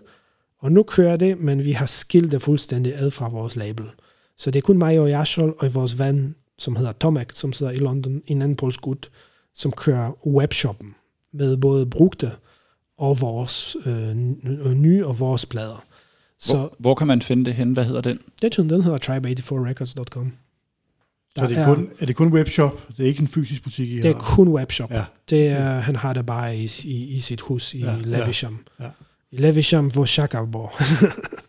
Også øh, fem huse ved siden af Shaka. Men ja, øh, han, det, er, det er webshop, men han er rigtig, rigtig dygtig til at opsøge kollektioner og købe dem. Så der er et lille fem- 5.000 brugte plader, man kan finde der. Øh, øh, en af de, lad os sige, kendt øh, webshop-butikker med udelukkende reggae. Der er også noget, der skal tjekkes ud der. Kan jeg, kan Jamen, jeg har faktisk øh, jeg har lige fundet den her. Ja. Tribe84records.com med øh, new releases og second-hand merchandise, Ja. caps, t-shirts. Ja, vi laver det hele. Ja, det er fedt. Og alle jeres udgivelser selvfølgelig øh, ligger Ja. også der, ikke? Ja. ja. Og, og, og webshoppen er samtidig i en distribution også. Øh, så vi har andre øh, labels, som vi distribuerer for. Ja. Og så laver selvfølgelig vi, så, så laver vi executive production. Øh, vi hvis der er nogen, der kommer til os og siger, jeg vil gerne udgive en plade, jeg kan bare ikke finde ud af det, så, øh, så gør vi det for ham. Øh, så den nyeste, vi lige har udgivet, det er en ny Dub Judah LP, Ja. Som... Øh, Den har jeg da godt set omtalt inde på dancehall.dk. Ja, jeg har Ja. postet det der, Ja, ja, fordi ja, ja, ja, Dub ja. Judah er sådan... Øh, han er bassist for Twinkle Brothers, ikke? Ja, Øh, ja. gennem alle de år. Altså, og han har også sin egen label, Dub Jockey og Dubtech Studio, og han er en stor navn inden for soundsystem-verdenen. Ja. Så øhm, ja, vi... Men, men som det er med mange, de, de bliver også gamle, de, de gutter. Og øh, jamaikanske gutter, der bor i UK og har produceret musik i mange år. Og det er den samme historie bag vores venskab med Jerry Lyons, som er guitarist for Twinkle Brothers. Og ham har vi simpelthen, det er primært Tomek, der, der, er, der sidder der, men ham, ham har vi taget under vores vinger, kan man sige, på et tidspunkt, og købt lidt nyt udstyr til ham, og øh, startet hans egen label, som hedder Lions Den. Og han har virkelig produceret mange tunes, som blev spillet af mange, mange sound systems gennem årene. Øh, så, så ham øh, producerer vi også, og så nu har vi også taget Dub Judah øh, på hans egen label, Dub Jockey, med den nye, med den nye LP. Og det kan man også finde på, på Det, webshoppen. den, den har været eksklusiv kun fra os som presale, Ja, ja, ja, Øh, og nu er den først kommet ud til de andre butikker. Men du finder den til en meget bedre pris stadigvæk hos os. Fordi selvfølgelig, alle dem, der kører det fra os, de sætter deres egen lille cut på det. Så, øh, så de plader, vi, vi producerer, de bliver altid billigst fra På jeres os. egen webshop. Ja, mm. eller fra vores bandcamp. Ja. Så øhm, ja, og der er også, lad os sige, der er også sket et par andre, par andre ting inden for vinylverdenen i forhold til det spørgsmål om, vi kan se en stigning i vinyl. Det kan vi også forstået på den måde, at vinyl er inden for reggae, og især for lydsystem, så det er blevet ret eksklusivt med alt det, hvad vi kalder som polyvinyl, hvor du kan skære nogle meget small runs, som på 10, 20, 50, 100 stykker, på en polyvinylplade, og lave en meget limited edition, som har erstattet det, hvad vi altid har gjort, som er at skære plader ud på acetat. Fordi som sagt, når vi har noget eksklusivt, så plejer vi bare at skære det ud, få det skåret ud på acetatplader, for at spille det ud. Men siden fabrikken brændte for acetat, så er der ikke særlig meget mere, så nu skærer man det bare på et polyvinyl. Og folk begynder at lave de der runs, uh, small runs, og det, hvad der er fidusen i det, det er, at de koster meget mere for en enkelt plade. Og man kan hurtigt lave, øhm, meget hurtigt at lave bedre penge på det, end på en almindelig udgi- udgivelse. Så det har vi også, be- det, det, det, det begyndte vi også at gøre, og det gjorde, at vi kunne faktisk skubbe labelen frem ret meget.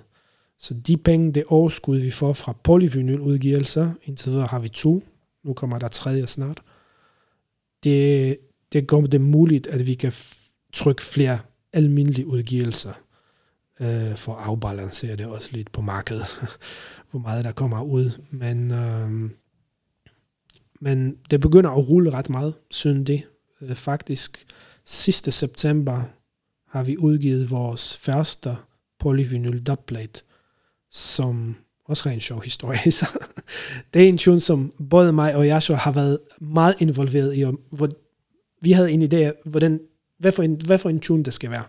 Og så har vi fået to af vores venner, som har fået det bygget efter vores forklaring, hvordan det skal gås. Og øh, den var kun for os, og så har vi skåret tre acetates ind til Channel One, ind til Shaka og ind til Abashanti, og, Sha- og Shaka begyndte at spille det som hans sidste tune. Øh, og så det blev en rigtig stor dubplate siden det.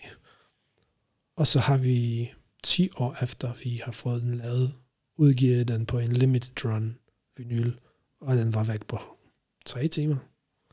Så øh, men er det så sådan noget, man overvejer og så udgive på som en normal udgivelse, når den nu den, det, det, var nemlig, det, godt. det var nemlig det, vi ville gerne beholde lidt af den eksklusivitet, Ja. den havde. Ja.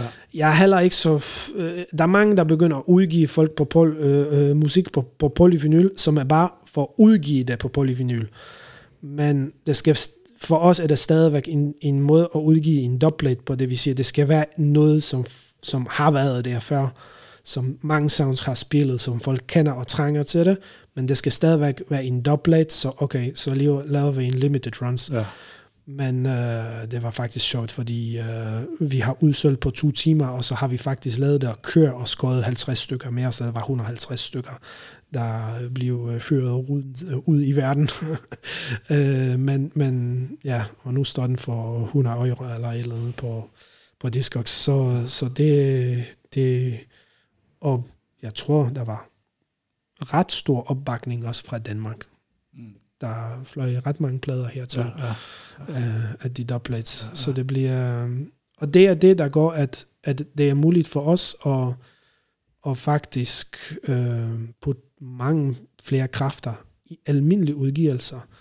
Så siden vi begyndte at gøre det, øh, vi har udgivet de første fem år, har vi udgivet måske otte plader, og det sidste halvanden år har vi, siden vi har skilt os fra vores webshop, og det kører separat, og label kører separat, og de to økonomier kører separat, og begyndt at lave polyvinyl for at sponsorere vores almindelige udgivelser, så har vi udgivet Matter Frequencies, sidste Ava, en anden plate, og nu har vi tredje dubplate på vej, som bliver et samarbejde med Morten, McCoy. øh, Morten McCoy, og det er faktisk også en anden historie til den tune, en af de største sound system dubplates øh, i Danmark, der kommer ud på vores dubplate series, som hedder Meditate, øh, med Adam på vokal.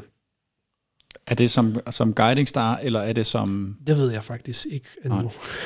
Det skal vi stadigvæk beslutte, men ja, jeg har ni flere plader på vej, og en Guiding Star Orchestra LP på vej. Det glæder vi os meget til. Apropos Guiding Star og apropos dit pladeselskab, så har du valgt, at vi skal høre netop Guiding Star med den, der hedder Opful Melody.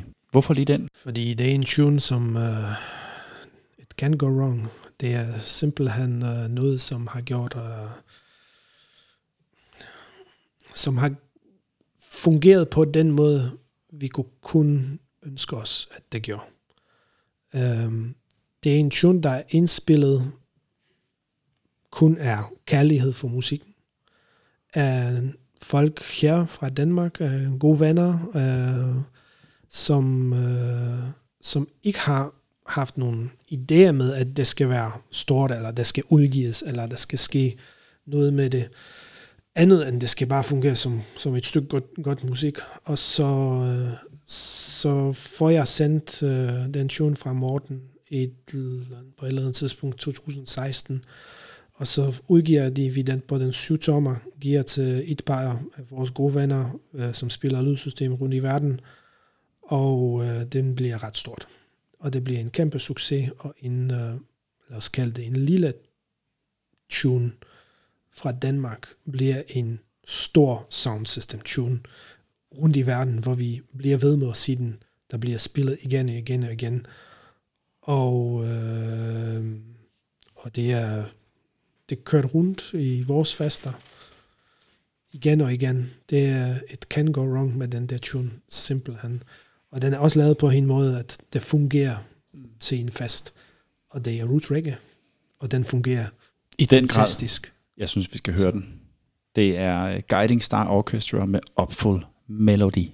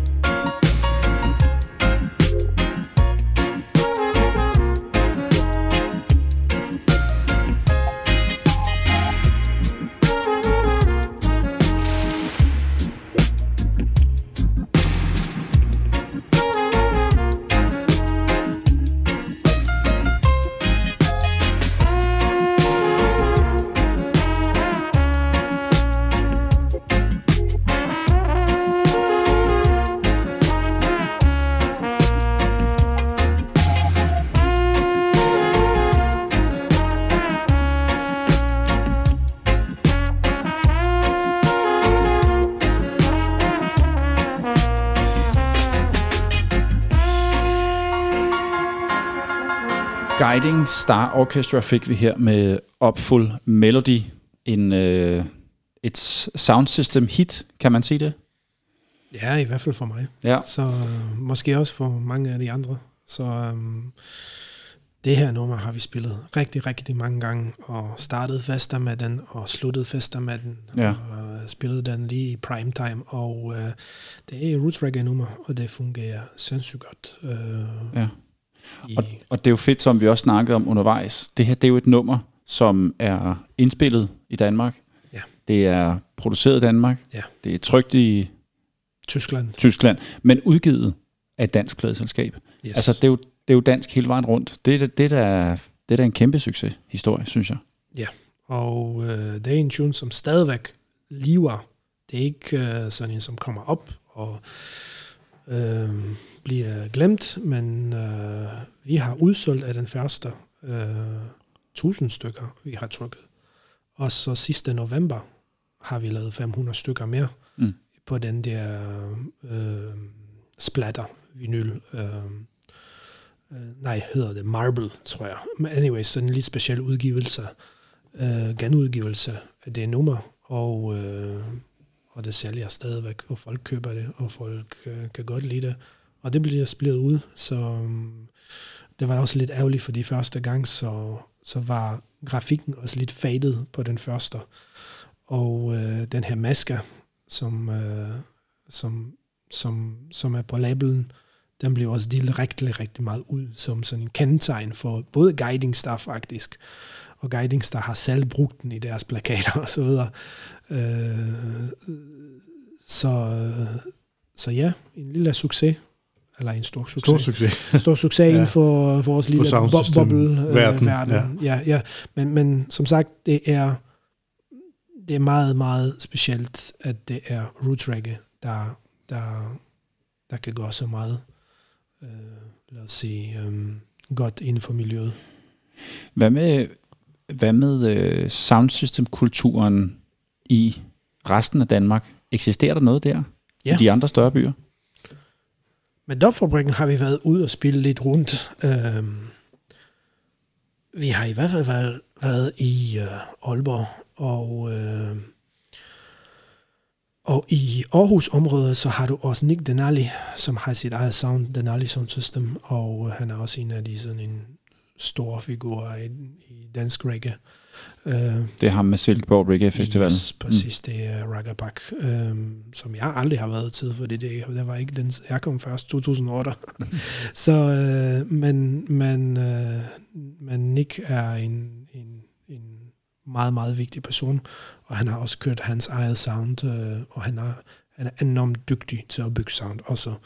Øh, jeg har et lille projekt på vej øh, i Odense, hvor jeg bygger mit eget sound, som kommer til at hedde Mamba Simba High Power. Og, øh, og ja, jeg har startet for på det på et par år siden, og sidste halvanden år var der ikke så meget, lad os sige, øh, øh, som har skubbet mig til det, så jeg har det sådan lidt på pause, men det er næsten klar. Men det er Nick, der har hjulpet mig også at bygge det, øh, sammen med Ole og Lasse, så stor big up til dem, der bygger kasser. Øh, men øh, ja, jeg ved, at øh, Hildab Manser, som Mala Chancho, Toby og Dave, øh, som er nu i UK, øh, de har også bygget deres sound, men de er selvfølgelig i København, men de har også rejst lidt rundt øh, til Tølejer for eksempel. Øh, så ja, så de sounds, der er der, de, de, de kommer også lidt ud til at spille. Uh, til Scandinavia Reggae Festival var der også, jeg tror der var Firehouse, der stillede op med et sound, der var også Louis, der er kommet op med, sådan, med noget sound, men det er selvfølgelig ikke noget, der er særlig kommercielt, så um, Men hvis den scene, den, øh, den har det sådan relativt godt herhjemme, har der nogensinde været et event eller en festival, hvor man samler alle de her i Danmark, og holder måske to-tre, ligesom man gjorde med Scandinavian Reggae Festival, men hvor fokus mere var soundsystem-kultur? ja, vi har gjort det nogle gange. Uh, til selve bolsje, øh, til selve dopfabrikken var der, jeg tror, jeg tror vi havde en gang Dreadbolt, Heltmani og Francis, Dobmanser og os. Så tre, tre sounds. Øh, der var også noget i Refsreløen. Jeg var ikke med øh, dengang, og de havde også tre sounds, tror jeg. Øh, så ja, der sker ting. Det er bare ikke særlig kommercielt. Men der kommer folk, selvfølgelig.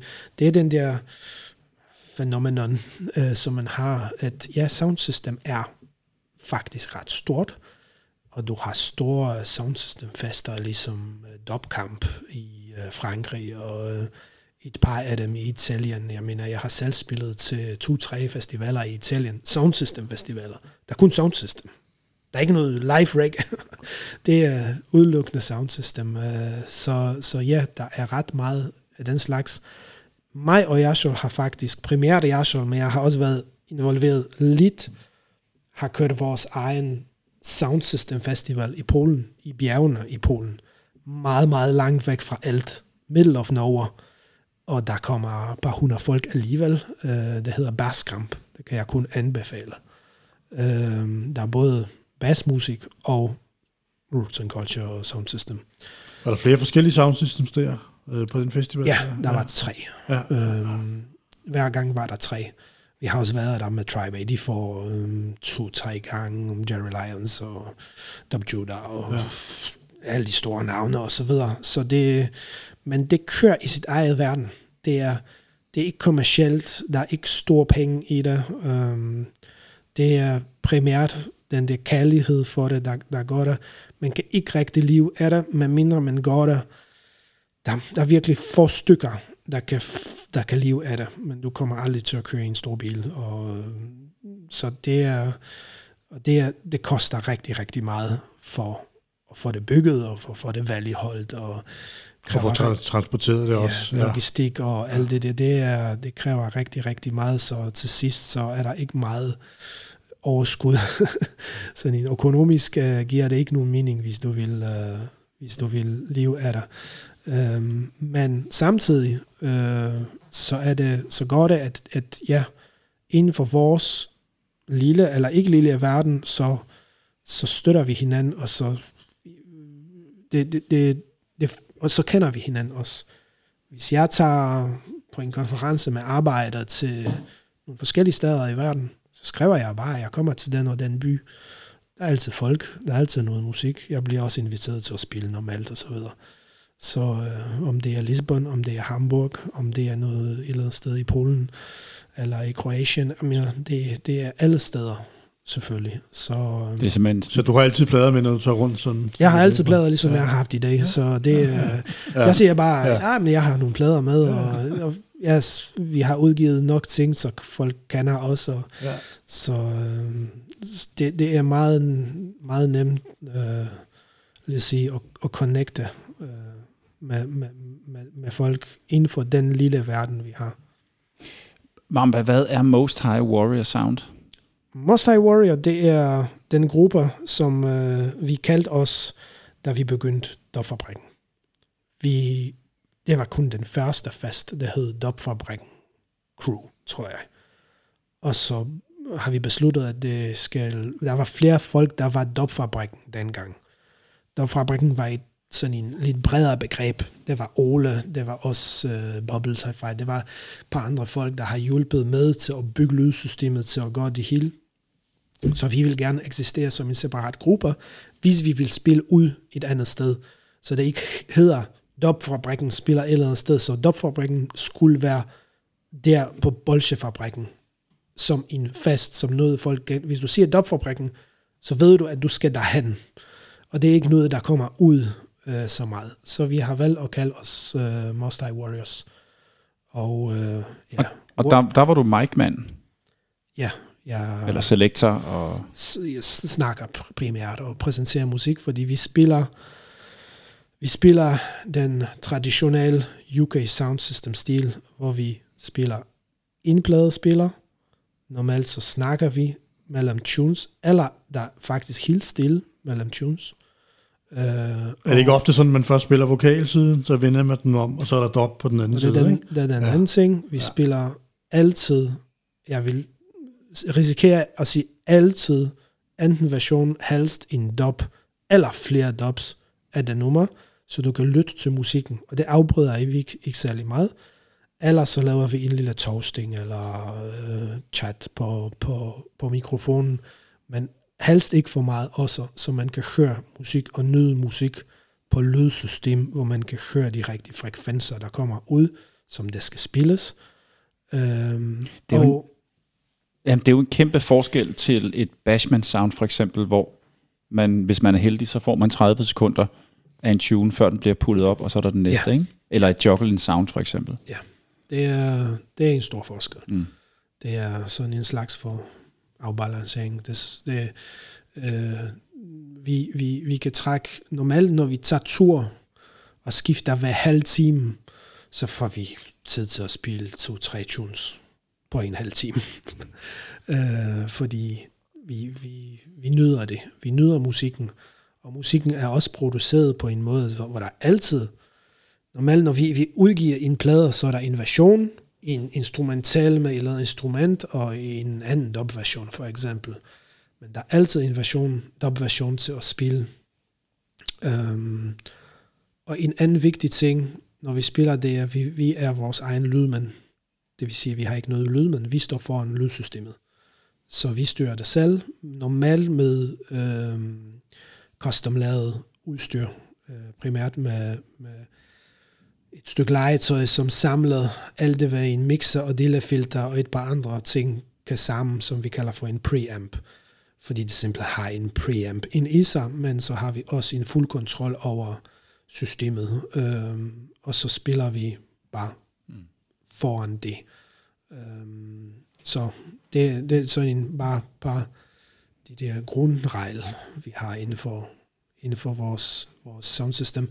Men en gang til, når du kommer til sound system session, så får du serveret det hele fra start til slut. Du får altid noget roots, og det, vi kommer også tilbage til roots. Du får mange, rigtig, rigtig meget reggae, der bliver udgivet, øh, øh, både nyt og gammel og så videre. Og så får du selvfølgelig også øh, det tunge dub og det, hvad man kalder steppers. Mm. Men steppers, det er en meget, igen, meget uh, tricky begreb. Prince Allah Stone er også steppers. Præcis, ja. Uh, der er mange Johnny Clark, Every Shalbau er steppers. Det, det Flying Cymbals fleste tunes er steppers. Så, uh, 90 procent af det Sly Dunbar spiller er vel steppers. Præcis, præcis. Så, øh, men generelt, hvis du bare øh, lægger den der ensformige kick øh,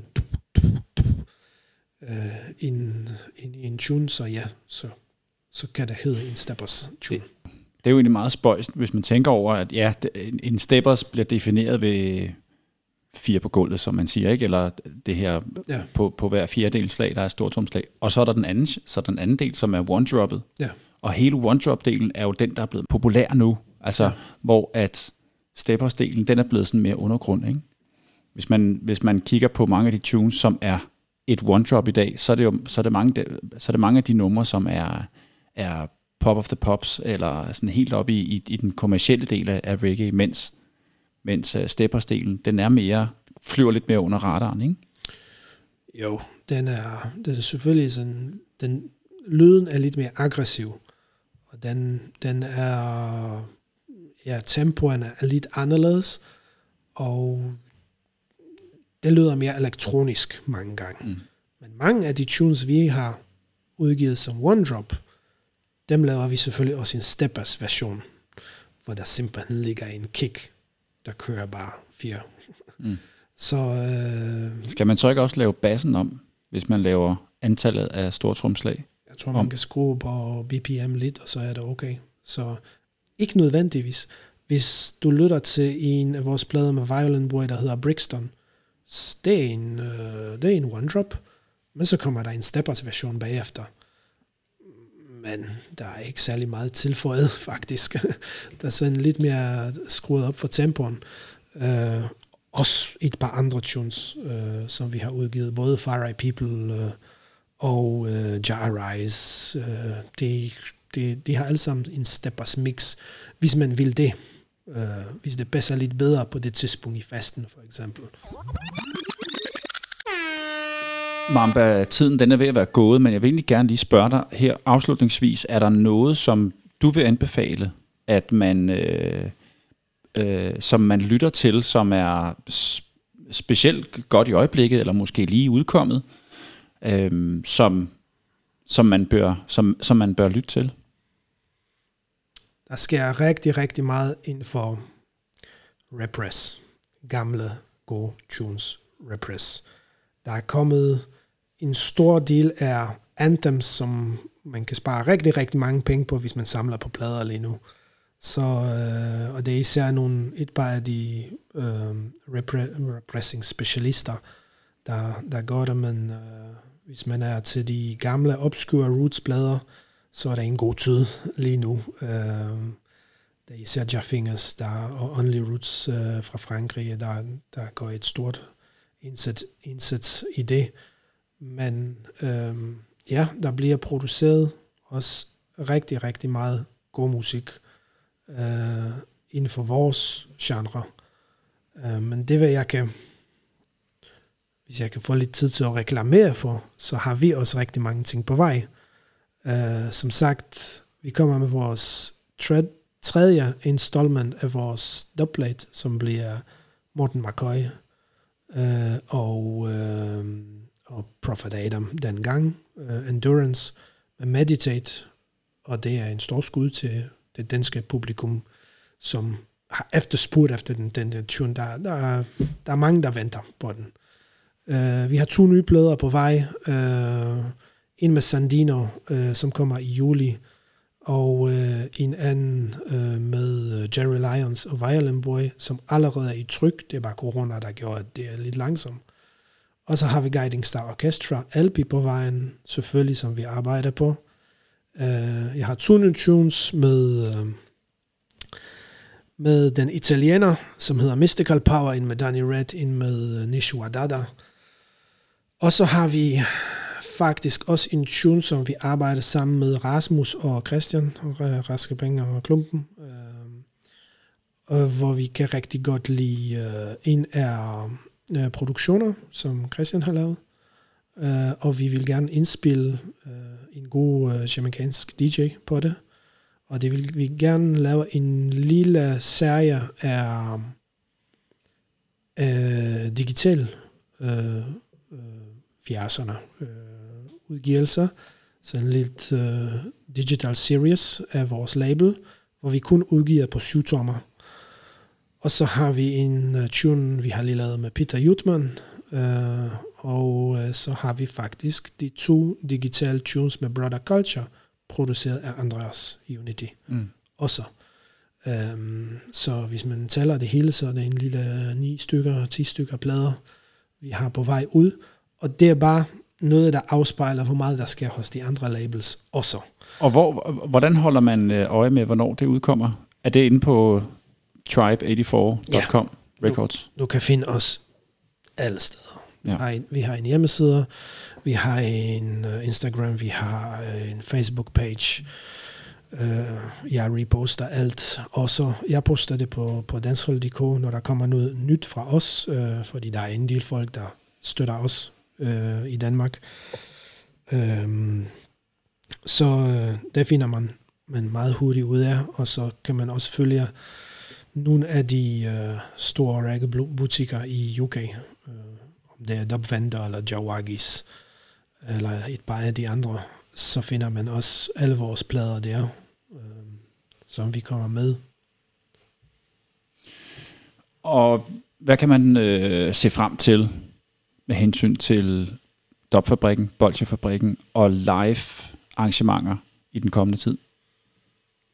Lige så snart vi kan, så tror jeg, at, øh, at der bliver der er rigtig mange, der trænger til at spille ud igen. Så inklusiv mig. Og øh, jeg får selvfølgelig også lidt mere overskud lige nu, så jeg tænker, at jeg joiner lidt oftere, end jeg gjorde måske sidste to år eller tre års tid. Øh, hvor børnene er også lidt mere lidt store nu, så og så det, det gælder også for de andre. så det, så øh, ja, vi kommer, vi kommer tilbage ret stærkt, og der er også en ny generation af folk, der hjælper. og støtter os, som også begynder at købe plader og spille lidt ud. Og jeg kan sige, at Andreas begynder også at være lidt mere aktiv, så mm, sammen med, at vi har så mange ting kørende på Tribe 84, så tror jeg, at der begynder at ske ting, og det begynder at køre igen.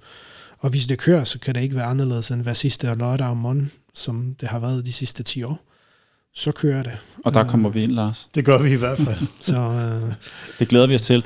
Men hold øje med alt det her, både inde på Facebook, inde på Tribe 84's øh, Facebook-side, Ja. og I har også en Instagram, siger du, som også hedder Tribe 84. Tribe 84 Records. Mm. Så Og så selvfølgelig også øh, jeres, øh, jeres hjemmeside, hvor øh, I sælger ja. Merchandise, plader og, og alt det her. Det glæder vi os utrolig meget til, og det ser vi meget frem til. al musik er også på Spotify og alle de der steder. Så Og der kigger man også bare øh, Tribe 84 efter Records, Tribe så 84. øh, boom, så kommer det.